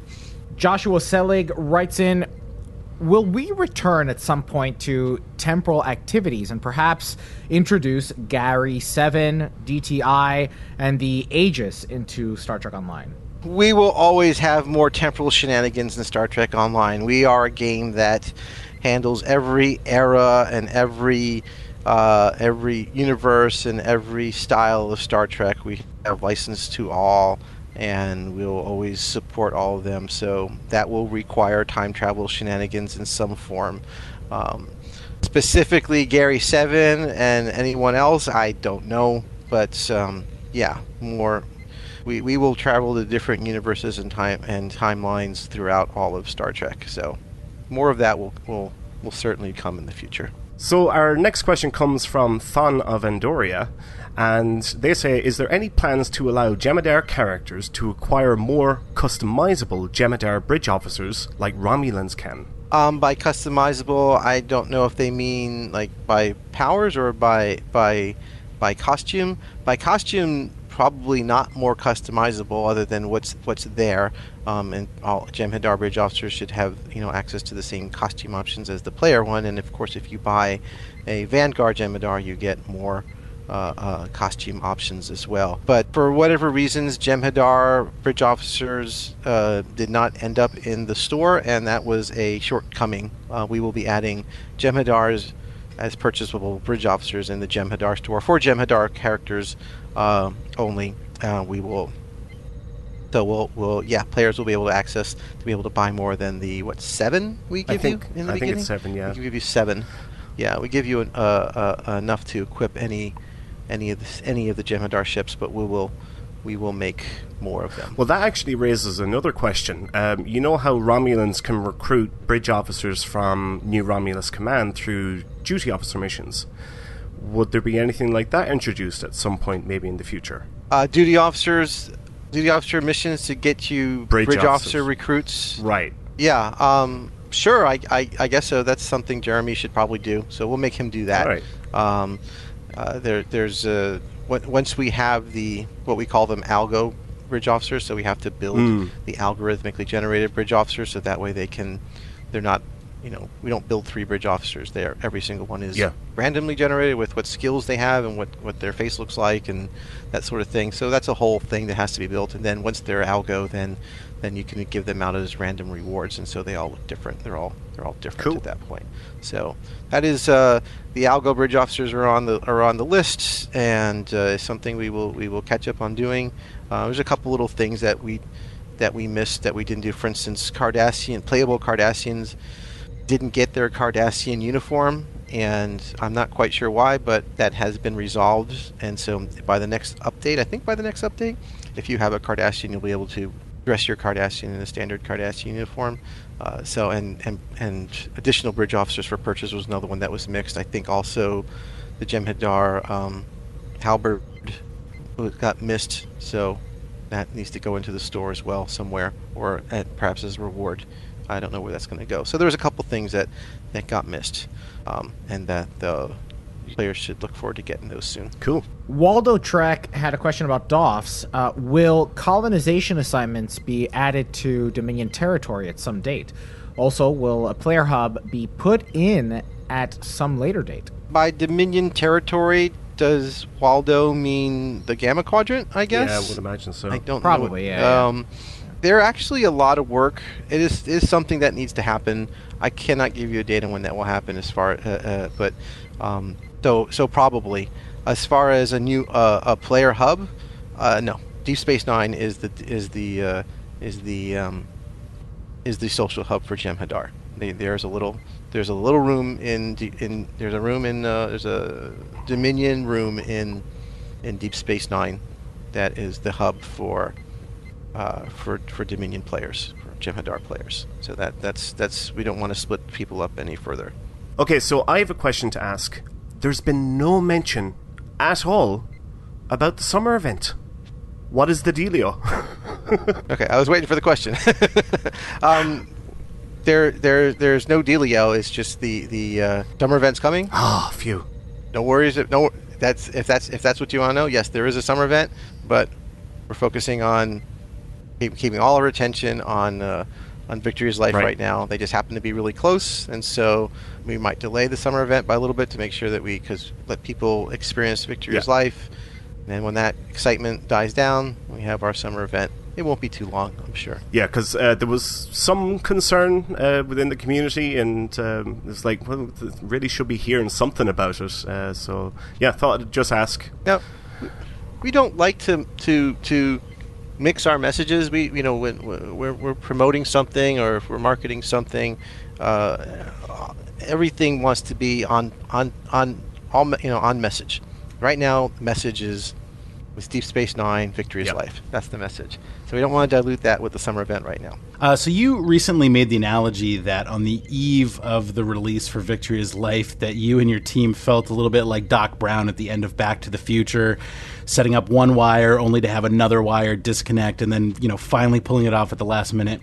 I'm, I'm I've always been curious, you know, and feel free to not answer this question if you don't want to show how the sausage is made. But what is it like in the office on the day of release? Uh, you know, can you take us through sort of step by step uh, the process? Uh, you know, of you releasing the update, bringing the servers down, rele- you know, patching it, releasing the update, having it go live, and then what you're looking for throughout the day, and then how you plan, because you, you know, there's always inevitably things you have to fix and, and, and patch, you know, later that week, and and so sort of like your preparation for that in, in that one day.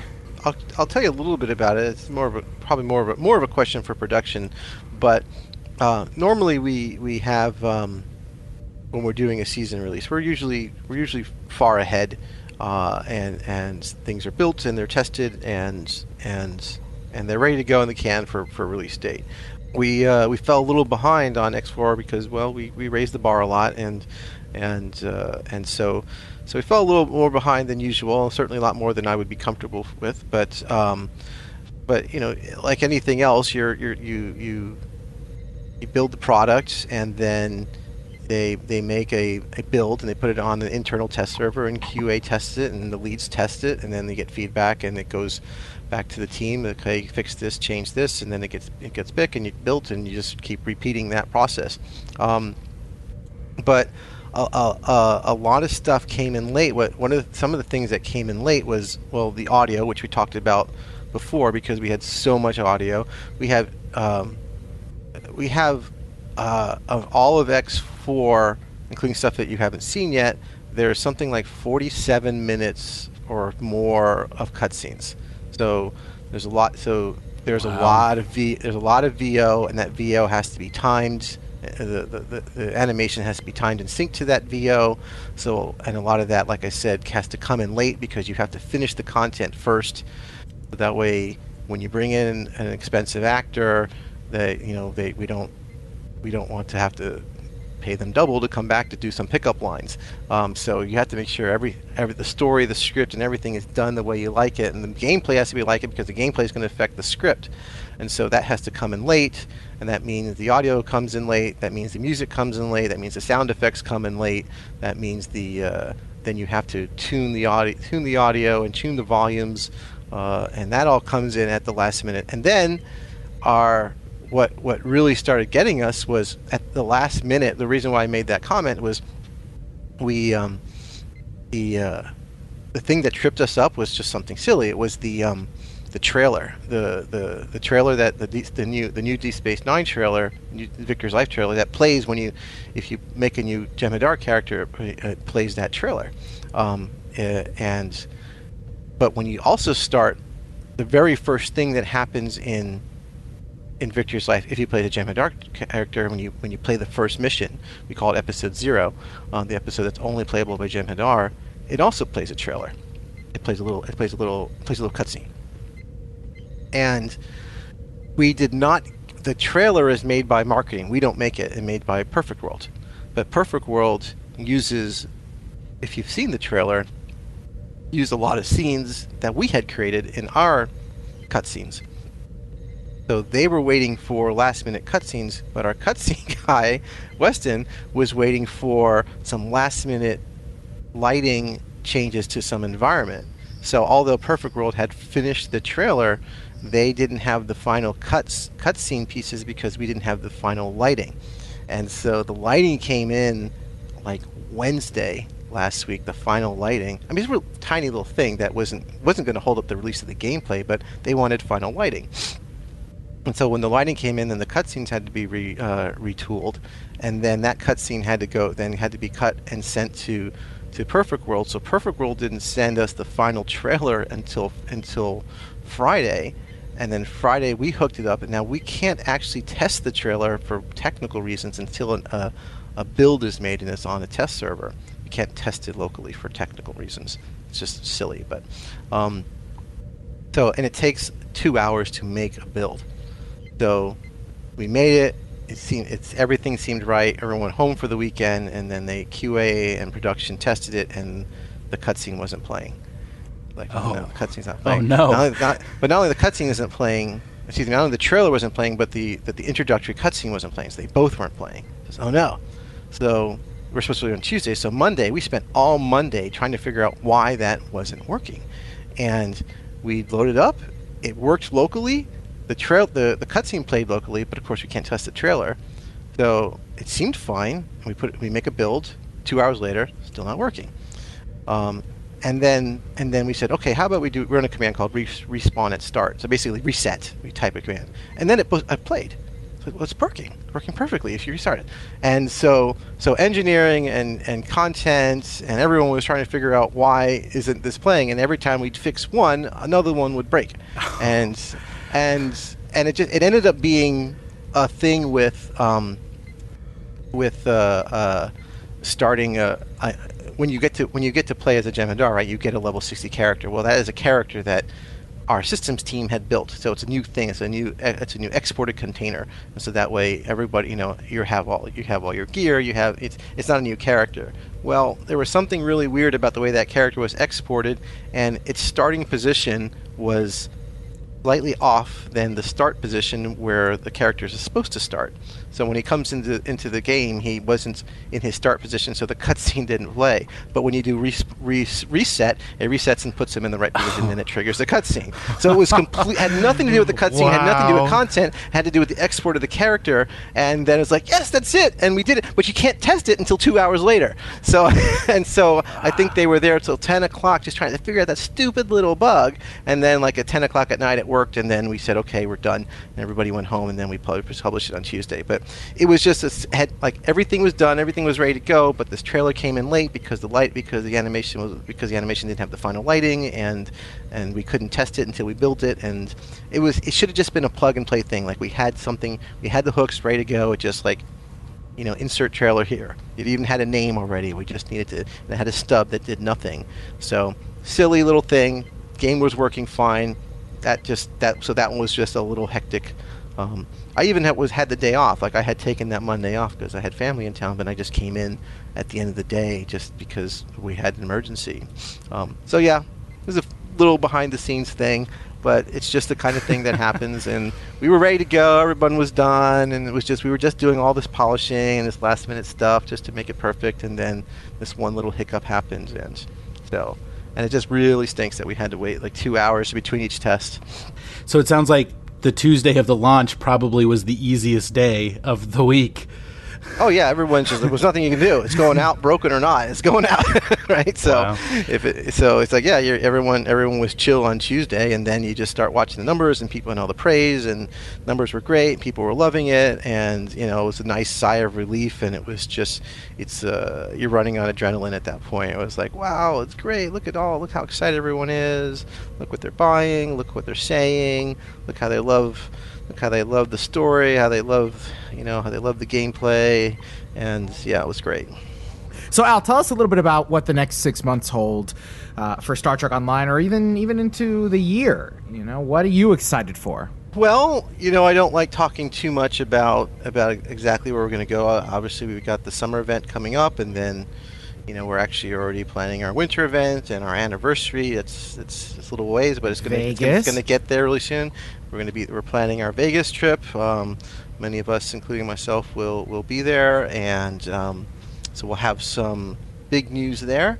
But you know, we've mentioned last year at Vegas, and and and I can you know certainly say that that in, in, in the coming timeline, we will be seeing uh, you know uh, we'll be seeing some discovery stuff. That's that's Nice. that's that's what CBS is excited about. That's what we're excited about. And so I mentioned you know we represent all eras of Star Trek, so we want to explore uh, we want to explore uh, that that universe and those characters, that story.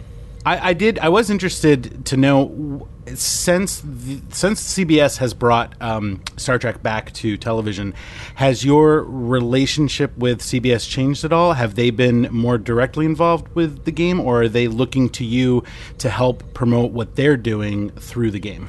Yeah, our, our relationship with CBS has changed. They're, they are um, far more protective and and hands-on with anything Discovery related. I mean, we've already released the Crossfield uh, and Walker class and the, and the uh, sarcophagus ship.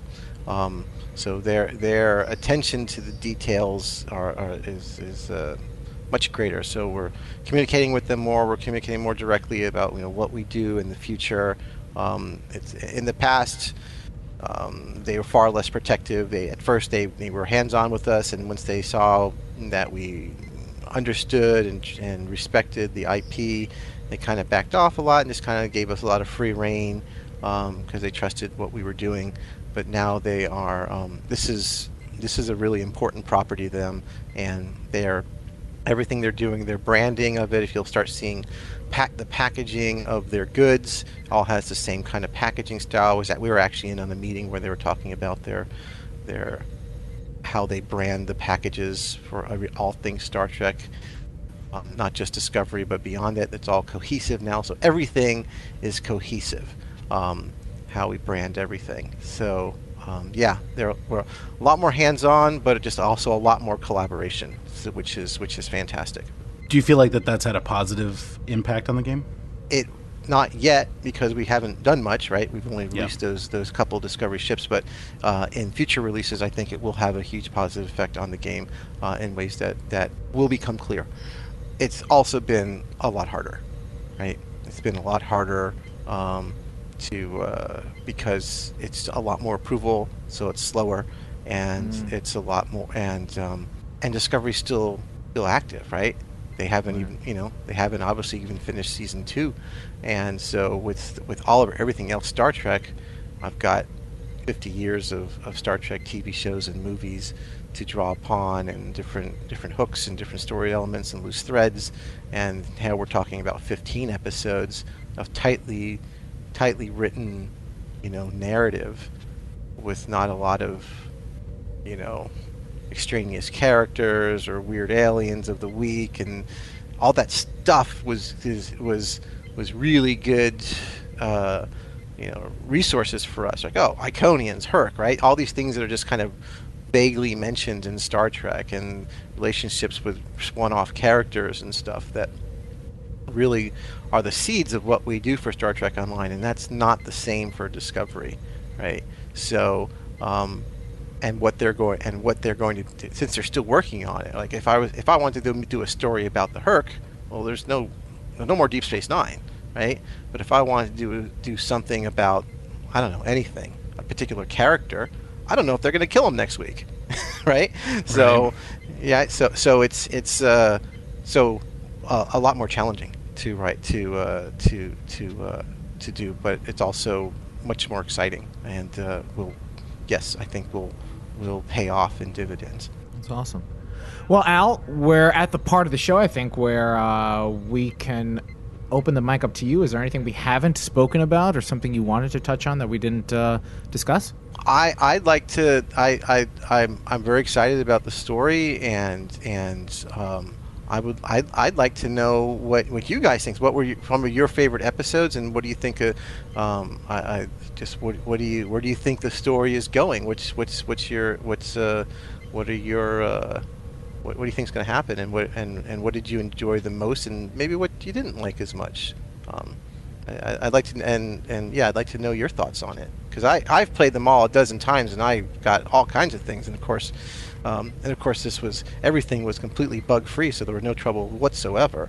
Um, but uh, so I'd like to know what was your experience. I well, whenever whenever new story content comes out on STO, I always try to isolate myself as best as I can, put my headphones on, get into the world and into the game uh, with as few outside distractions as possible, and also take my time playing the game, listen to every cutscene, read every bit of dialogue, and really immerse myself in the story. And I will be honest. This is this is easily the best content um, as far as like a cohesive story. I think you guys have put out uh, since the game started, and I've I've been playing since closed beta, so I've seen all of the changes that this game has gone through, and um, it just keeps getting better and better. And I got to mention Weston one more time because uh, he he's I, in my opinion I think he's your VIP for this release.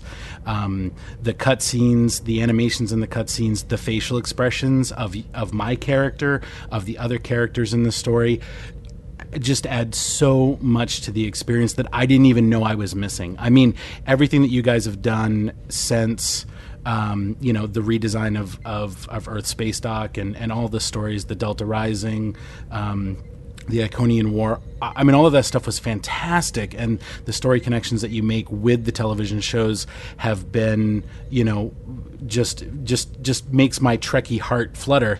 And then to add this talent of storytelling that you've brought in, and to create such a robust story for us to play through has, I mean, it's it's just elevated my experience playing the game. I can't express that enough. That I really enjoy this story. Um, easily, Quark's Lucky Seven is probably my favorite uh, episode and mission out of all of them. Uh, you, it's just so fun, and I, I, you know, you you had mentioned that comedy is hard to do, and you guys, you guys, I agree with you, and I, you guys nailed it, and I think that.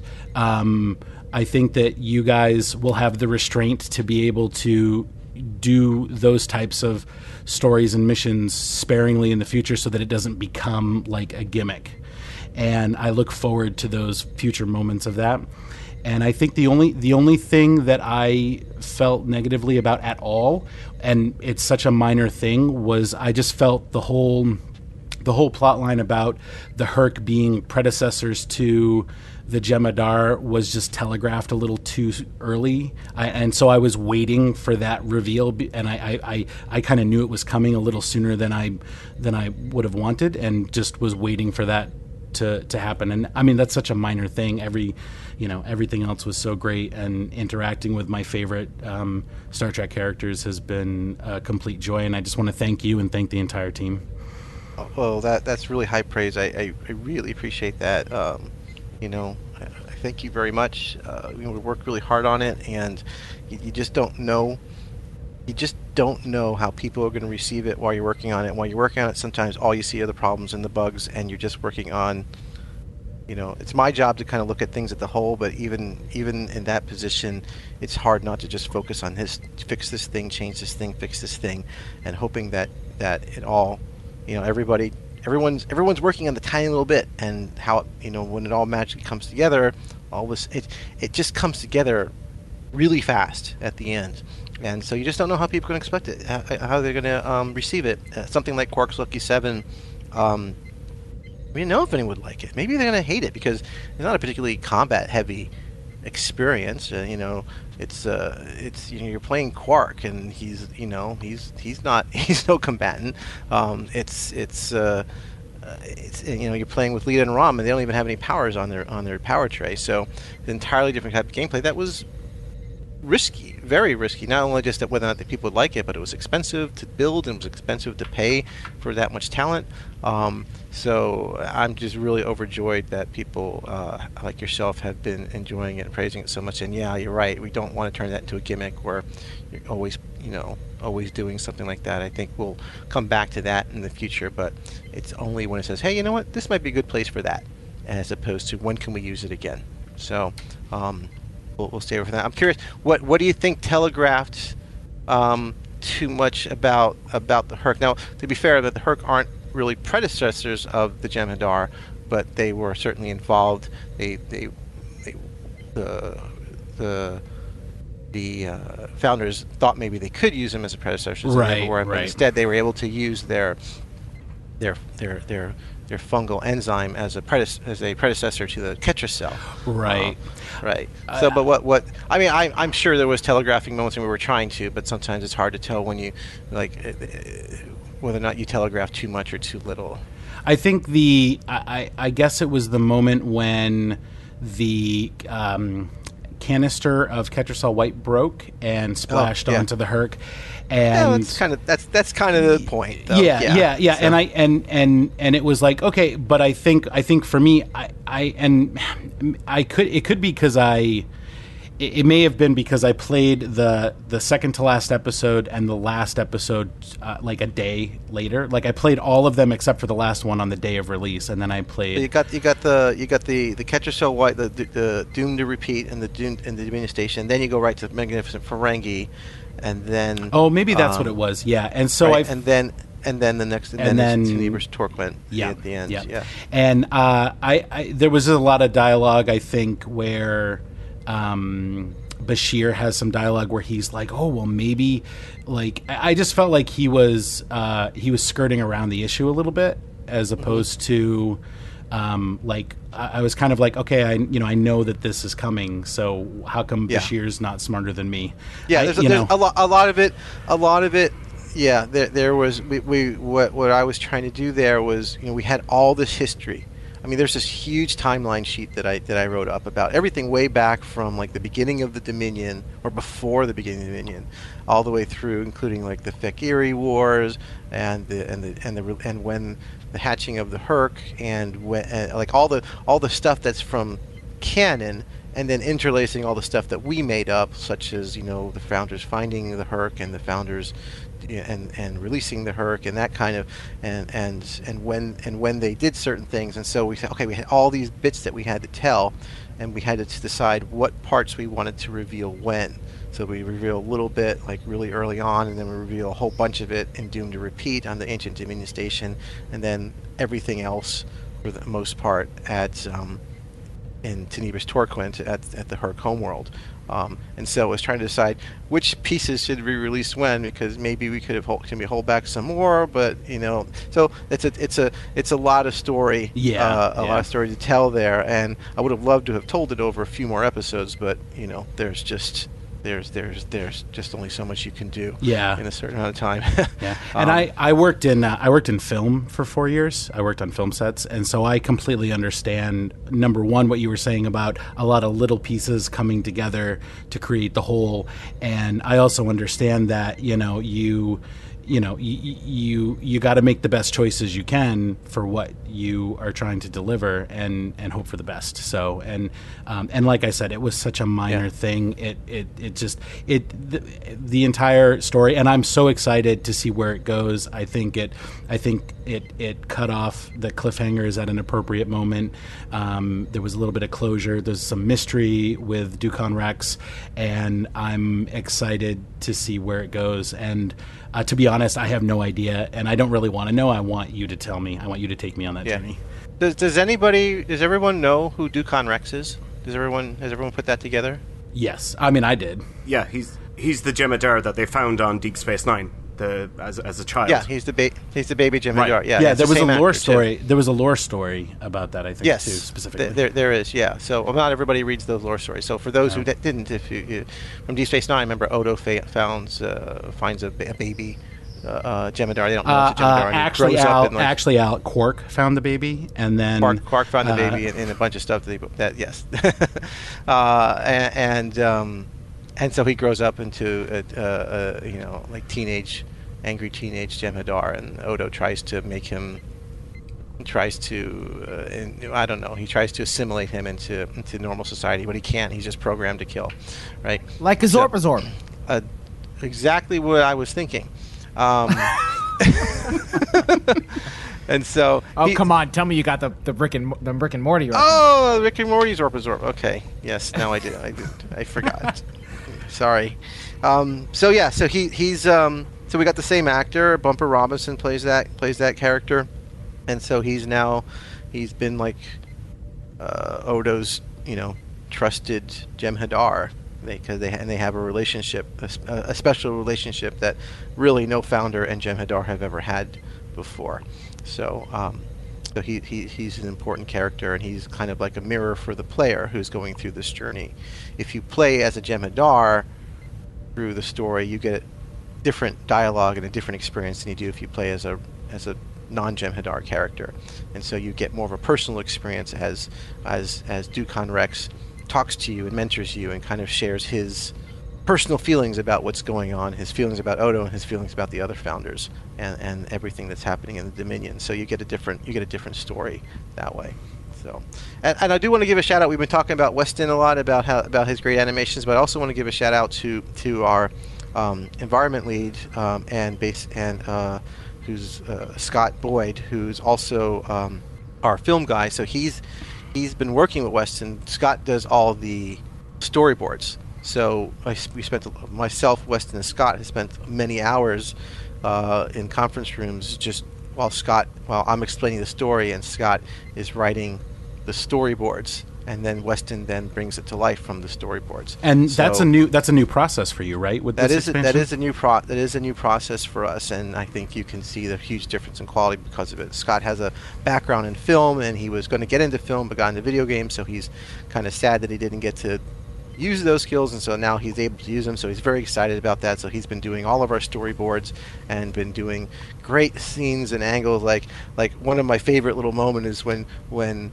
and someone thought it was a bug, which is great because we're we're, we're Garak you just rescue Quark, and Garak goes up to, to, to, starts talking to Quark, and you don't see Quark there. You think it's broken, and you hear him talking, and then he pokes his head out a little sideways from behind the crate, Yeah. and it's just, it's just and it's such a great little kind of funny, cute moment of you know Quark cowering behind the crates, and it was just something that you know I that thought it was a bug. yeah, you think it's a bug, and then he pokes his head out, um, and um, uh, and that was just like Scott, you know, draw, you know, him him storyboarding that, right?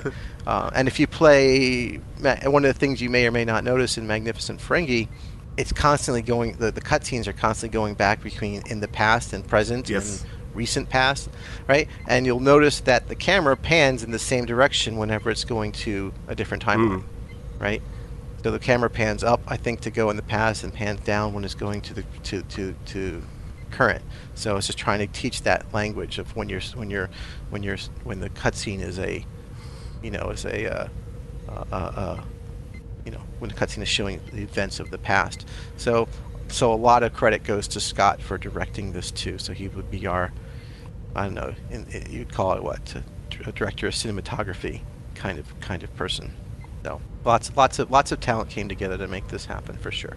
Uh, has anybody participated in the uh, new battle zone? So we haven't talked at all about the new battle zone, the sector battle zone. Uh, I haven't had the opportunity yet. New, new okay, because it's a very new style of gameplay that we we haven't done before. I I did participate a little bit on Tribble, and I I did a little bit. I did the final battle a couple times um, on holodeck. Okay, well, so, so those who don't know how it works, you've got. Um, you, if you're in the gamma quadrant, you'll there's a little briefing, so it'll tell you a little bit about it. And you, if you open the, the quadrant map, will come up, and you'll see three squares: a green, red, and a blue one, and that's where the Hur'q are currently attacking. So if you just travel to that area, uh, each one of those is a different, uh, different piece of gameplay, a different different queue. We're calling them skirmishes. Um, so each one of those is a different skirmish, and you fly up to it, then you can uh, you can just all you have to do is just be in that sector block and you can enter it. And you want to play them as many times as possible. There's no like cooldown on the queue, cooldown. And if as you play them you can when you open up the the sector map you can see the the little UI showing you how much progress is made.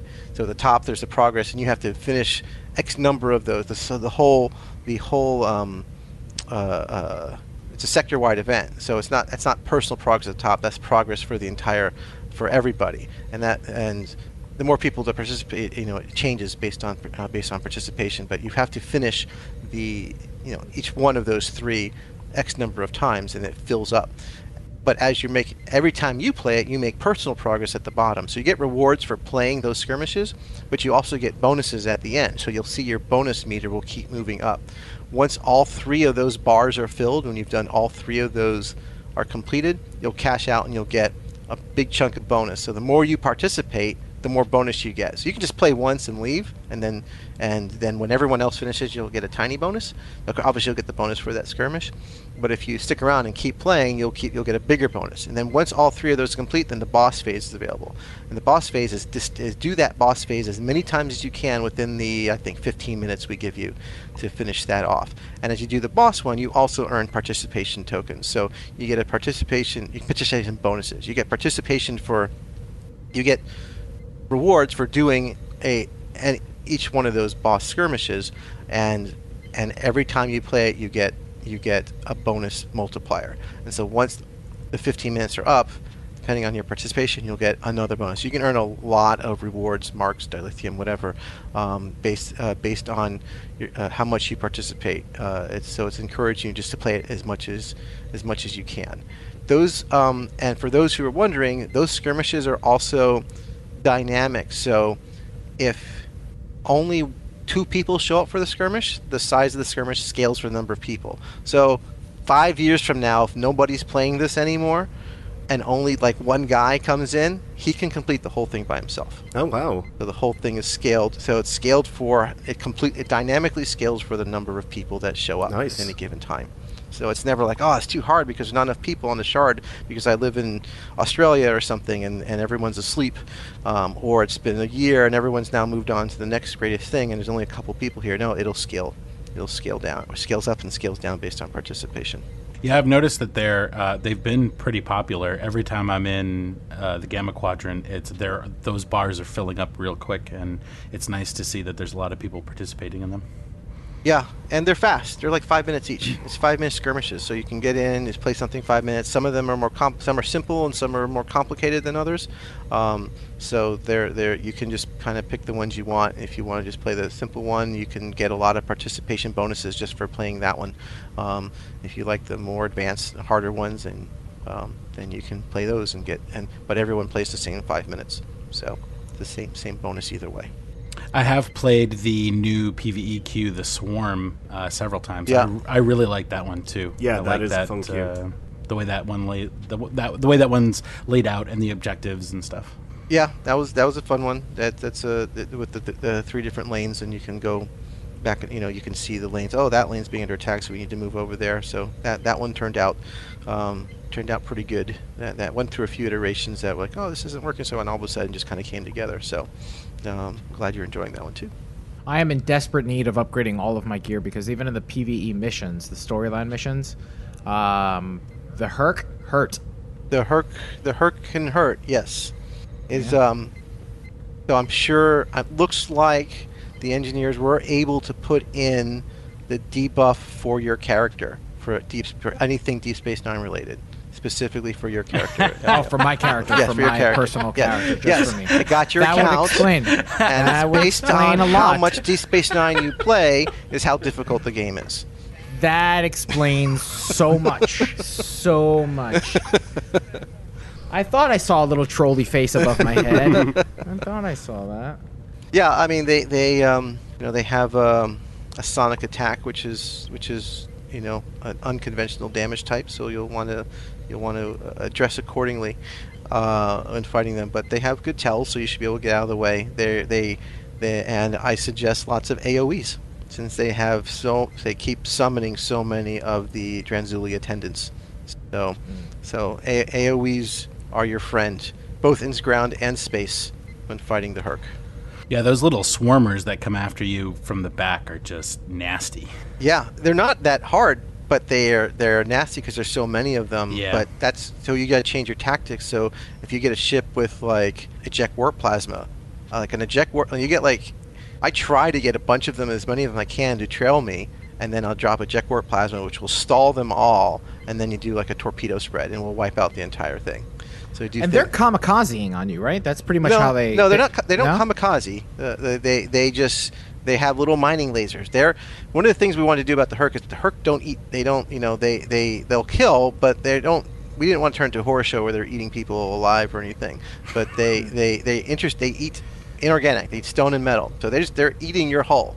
And then they shoot a little mining laser out, and so like six of them will trail behind you, and they're just constantly just just shooting you at very very close range. So you know, Ah. so so you've got to do stuff that shoots backwards. So the Ferengi ship has actually two uh, rear-facing weapons, I believe, at least or one of them. And so like they've got that uh, that cone, that little uh, uh, confuse attack that shoots backwards, and they'll cause them to start shooting each other. Um, or the uh, like I said, eject warp plasma or um, shockwave. You know uh, the or the um, point defense systems, anything that's short ranged AoEs, really effective against them. Um, so you just change your build. Um, if you're a escort with all front facing weapons, and uh, you'll probably fare a lot worse than if you are something that's dealing with a lot of um, a lot of things that will snare, you know, slow or or uh, or, or rear-facing AOE's. Uh, mines work really well against them too, and something that we don't see a lot of in the game is mines. So, um, so mines are very effective, and because they're all close to each other, they will warp core explosion across, across each other. One blows up, it can chain react. So, uh, yeah, it's just a matter of changing your tactics on the ground too. You want to do lots of lots of AOE's. Sniper rifles are probably not the best thing when fighting fighting the Hur'q on the ground. Well, Al, thank you so very much for spending so much time with us. We are just under two hours, which is disappointing because I was I was aiming for three. It's been a while since we've had you on for three full hours, but that's okay. That's okay. We it, it just means that you have to come back. Um, I'm sorry I wasn't able to pull off three hours for you today, but if you'd like, we, we could keep going. We, we could we could keep chatting for another hour. So thank you so very much for spending so much time with us on, on this Saturday and for going so deep in, into X4, what it took to produce, um, what excited you and your team, and what excited us as players about it. It's, it's a, an excellent expansion. I'm looking forward to completing it this weekend um, and playing all of that content and finally upgrading my gear. Um, I know I have Winters and Anthony to help me, so I'm looking forward to that. I'm counting on you both, Winters and Anthony. You got it. You got it. All right, excellent.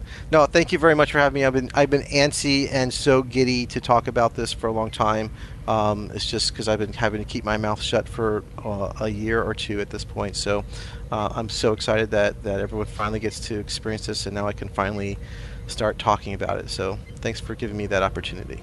Always, anytime. Well, captains, it's time to open hailing frequencies and see what's incoming. Message coming in, sir. Hailing frequencies. Open. See, we are getting to know each other. Well, captains, this is the part of the show where we open hailing frequencies for your incoming messages. Episode 369's first community question was What character do you think is being revived by Glenn Hetrick and Neville Page for season two of Discovery? And if you're not sure, who would you like to see? From Patreon, Shane Hoover says, After the Page Hetrick news, I watched the promotional videos for season 2 again, but I don't see much new. I have a feeling they're talking about bringing a known species to the screen. In the video, you can see what's probably a Saurian. Maybe that's it. From PriorityOnePodcast.com, Joshua Selig writes in In regards to the characters being revived, I am not sure, but I would like to see Gary Seven. I think he was in Assignment Earth, and Akharin, Requiem for Methuselah. Perhaps making a pass at Holberg 917-G, and or referencing a plan to visit a world called Exo 3. Um, this is all TOS. I have no idea what he's talking about. You don't know who Gary Seven is? I know Gary Seven. I, go, I know Gary Seven. I know of Gary Seven. That's a great episode, by the way. It's so like un Star Trek, like that episode. It was also a backdoor to a pilot that never to a show that never actually became. From Facebook, Ron Kinney says, I'm guessing it'll have to be someone from Section 31, so I'm guessing it will be Malcolm Reed. Uh, that's too far ahead in the timeline, isn't it? Mm, it's about a hundred years. Y- yeah, and It's like, actually- he, he was in his thirties. That's a little bit much, I think. Although McCoy was McCoy was 147 when he appeared on the first episode of TNG. I hope that Discovery does what Star Trek Online does, which is take these little loose threads that were introduced throughout TOS and TNG and and find a way to answer them. From PriorityOnePodcast.com, Tyler Maxwell says, I'm going with Rubberhead Gorn Guy, and not a CGI'd one like on Enterprise or in STO, which looks great, but I digress. But a dude dressed up as a lizard with an obvious rubber head. It's what everyone really wants, right? Right? Waits for the foam boulders to fly. No, Tyler, you're not getting you're not getting foam boulders. You're getting a rudimentary lathe. I support this idea of the rubberhead uh, dude dressed up as a lizard Gorn. I, I support this. You know, it was. Um, do you remember back to the Orville when they had the episode with Alara living in her nightmares and there was the clown on board the Orville? And you're like, why Uh-huh. is there a clown? It makes no sense. But it was, but also it made perfect sense for that episode. I would love to see just uh, somebody in Discovery who's.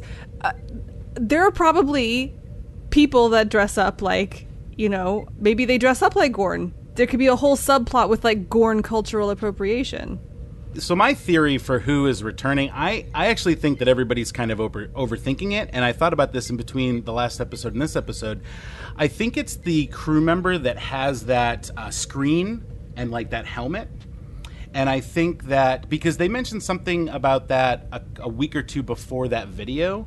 That that was an interesting crew member that a lot of people wanted to know more about, and I have a feeling that that's who they're referring to because I, I don't think they ever said it's somebody being revived. I think it's I think it's a character that we've seen that we know nothing about and that everybody's been wanting to know more about, and that's who I think it is. Yeah, but at one point he get he gets asked what character would they want to bring back, right? And so he he like joked about the Breen. I think the wording. I think the the the the the wording that's actually used is is featured.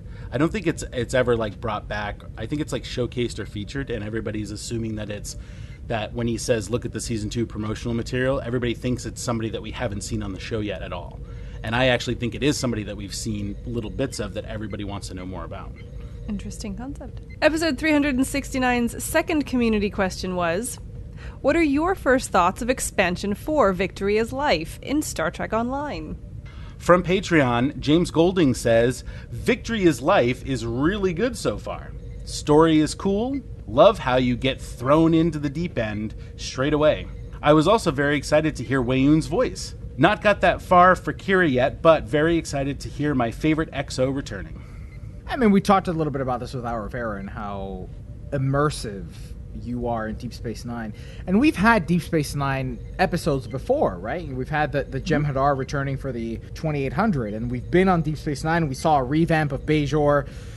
the or not revamp, but the introduction of Bajor um, years ago, and yet this has become the most immersive experience in, in Star Trek storytelling that I've ever had in Star Trek Online. I think with uh, it's basically what you're saying. Um, with so many actors there with you, and it's not just the mission brief. It's they're actually with you throughout the entire mission, and sometimes more than one. It's just it's very very immersive, and it has re- really really added to it. It's fantastic. From Patreon, Shane Hoover says, My first thoughts of X4 Sweet Christmas, it's amazing. There's something intensely immersive about having so many DS9 actors voicing their characters for the game.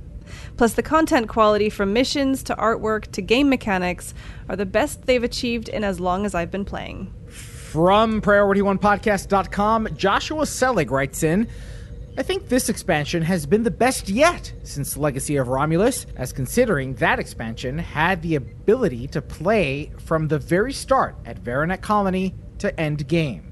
Now, it was a little bit confusing as to why they had to start Jem'Hadar at level 60. I can understand, considering the amount of work that would have had to have been done to create a Dominion faction from the start, and then interweave it into the existing storyline it probably would have been a little much. So I think that part of the reason they did level 60, this is just me completely guessing, uh, partially was because of uh, the work involved, but also, you know, this is a really good mechanic for testing a new way to play a new faction. This is something that we haven't seen in Star Trek Online before, and so I was really, really pleased to see that they did this. Uh, I haven't played it yet in the new faction, so I don't know if whether I think that's been effective. However, it's really key for uh, particularly an aging piece of software like this to keep trying new methods of modernizing, you know, how to play the game. And so, strictly speaking, from just a game production standpoint, adding you in at level 60 was a really important step forward. I think that they also, because of the way the Jem'Hadar work canonically in Star Trek, it gave them the opportunity to do that with this faction. And I think that it's the only faction that it would make sense doing it with. Right, and every MMO in its longevity does something like this, right? Uh, even World of Warcraft, there was a point where you could come into the game at level 60 and play the game. So this is not unheard of. This is the best way that they can inject a new player into the game at level 60 without alienating them. From Facebook, Johnny Horick says, not completed victory yet, but it seems to be maybe some of the best story we've had in the game so far. Outstanding. Well, that wraps up episode 370 of Priority One, a Roddenberry Star Trek podcast. For more great podcasts like Mission Log, Women at Warp, and The Trek Files, visit podcasts.roddenberry.com. Before we go, here's a reminder of our community question this week. What changes, if any, do you hope are made to After Trek? Captains, you know we love hearing from you, so leave us a comment on our website at priorityonepodcast.com, on our Facebook page at facebook.com forward slash priority one podcast, or tweet us at priority one pod. Don't miss a thing from the Star Trek multiverse. Catch our episodes every Friday by pointing your favorite podcast app to feeds.priorityonepodcast.com. You can even join in on the fun while we record our episodes live on Tuesday nights at around 11 p.m. Eastern on Facebook. Keep an eye on our social media channels for details. And if that wasn't enough, you can join us in Star Trek Online in the Priority One Armada. If you're interested, just head over to PriorityOneArmada.com and sign up today. And don't forget that every Saturday night, the Armada takes to our Twitch channel where we review the latest Star Trek Online and Armada news, as well as highlighting some of the amazing members in our community. Each week, we team up with you, the viewers, and earn things like reputation marks and dilithium. With regular giveaways, there's something for all STO players, new and old. Follow us on twitch.tv forward slash priority one. This episode of Priority One Podcast is brought to you by our patrons through patreon.com. Find out more and add your support at patreon.com forward slash priority one. Even if you can't make a financial contribution, please help spread the word about the show and invite your fellow Trekkies. It's your support that keeps us going. Don't forget to tune into Priority One Productions Guard Frequency podcast at guardfrequency.com. Each episode, the Guard will take you inside the universe of your favorite space sims, including a tabletop adventure played out by your hosts. And Heroes Rise brings you up to date with the world of Dungeons and Dragons. Learn all about the latest publications, tools, tips, tricks, and traps in less time than it takes to skin a wyvern. Head over to heroesrisepodcast.com to discover their secrets. A very special thanks to Star Trek Online's lead designer, Al, Captain Geko Rivera, for joining us on this episode of Priority One Podcast. Thanks to our audio team, led by Michael McDonald, with assistance from Brandon Parker, Jake Morgan, and Midnight Shadow 7 of Hollow Sweet Media. Speaking of Jake, a very special thanks to him. As producer, he assists in the weekly production of the show, including our social media endeavors and writing some of our segments. Thanks to our graphic artist and web designer, Henry Pomper. Thanks to the composer of our theme music, Chris Watts. Thanks to our syndication partners, Subspace Radio and Trek Radio. Thanks to Patreon associate producers Navy Boats Lou and Jim DeVico. But, captains, most importantly, a big thanks to you, the Star Trek community, and our listeners. Because without your ongoing support, and we mean this from the bottom of our hearts, none of this would be possible. Enemy ship on sensors. Red alert. Shields up. Ready weapons. Engage. Transfer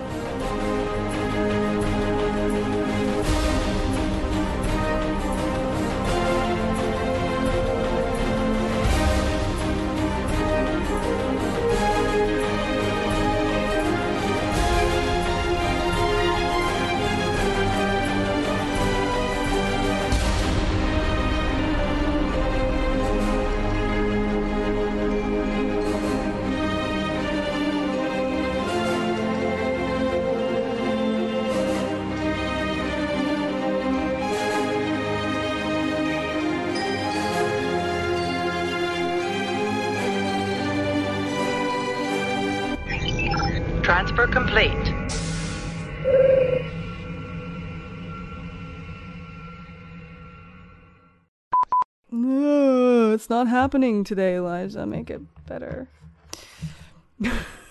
she turns to me. Make it better. Make the bad man stop. she turns to me as if though I'm like, it's all better, Kenna.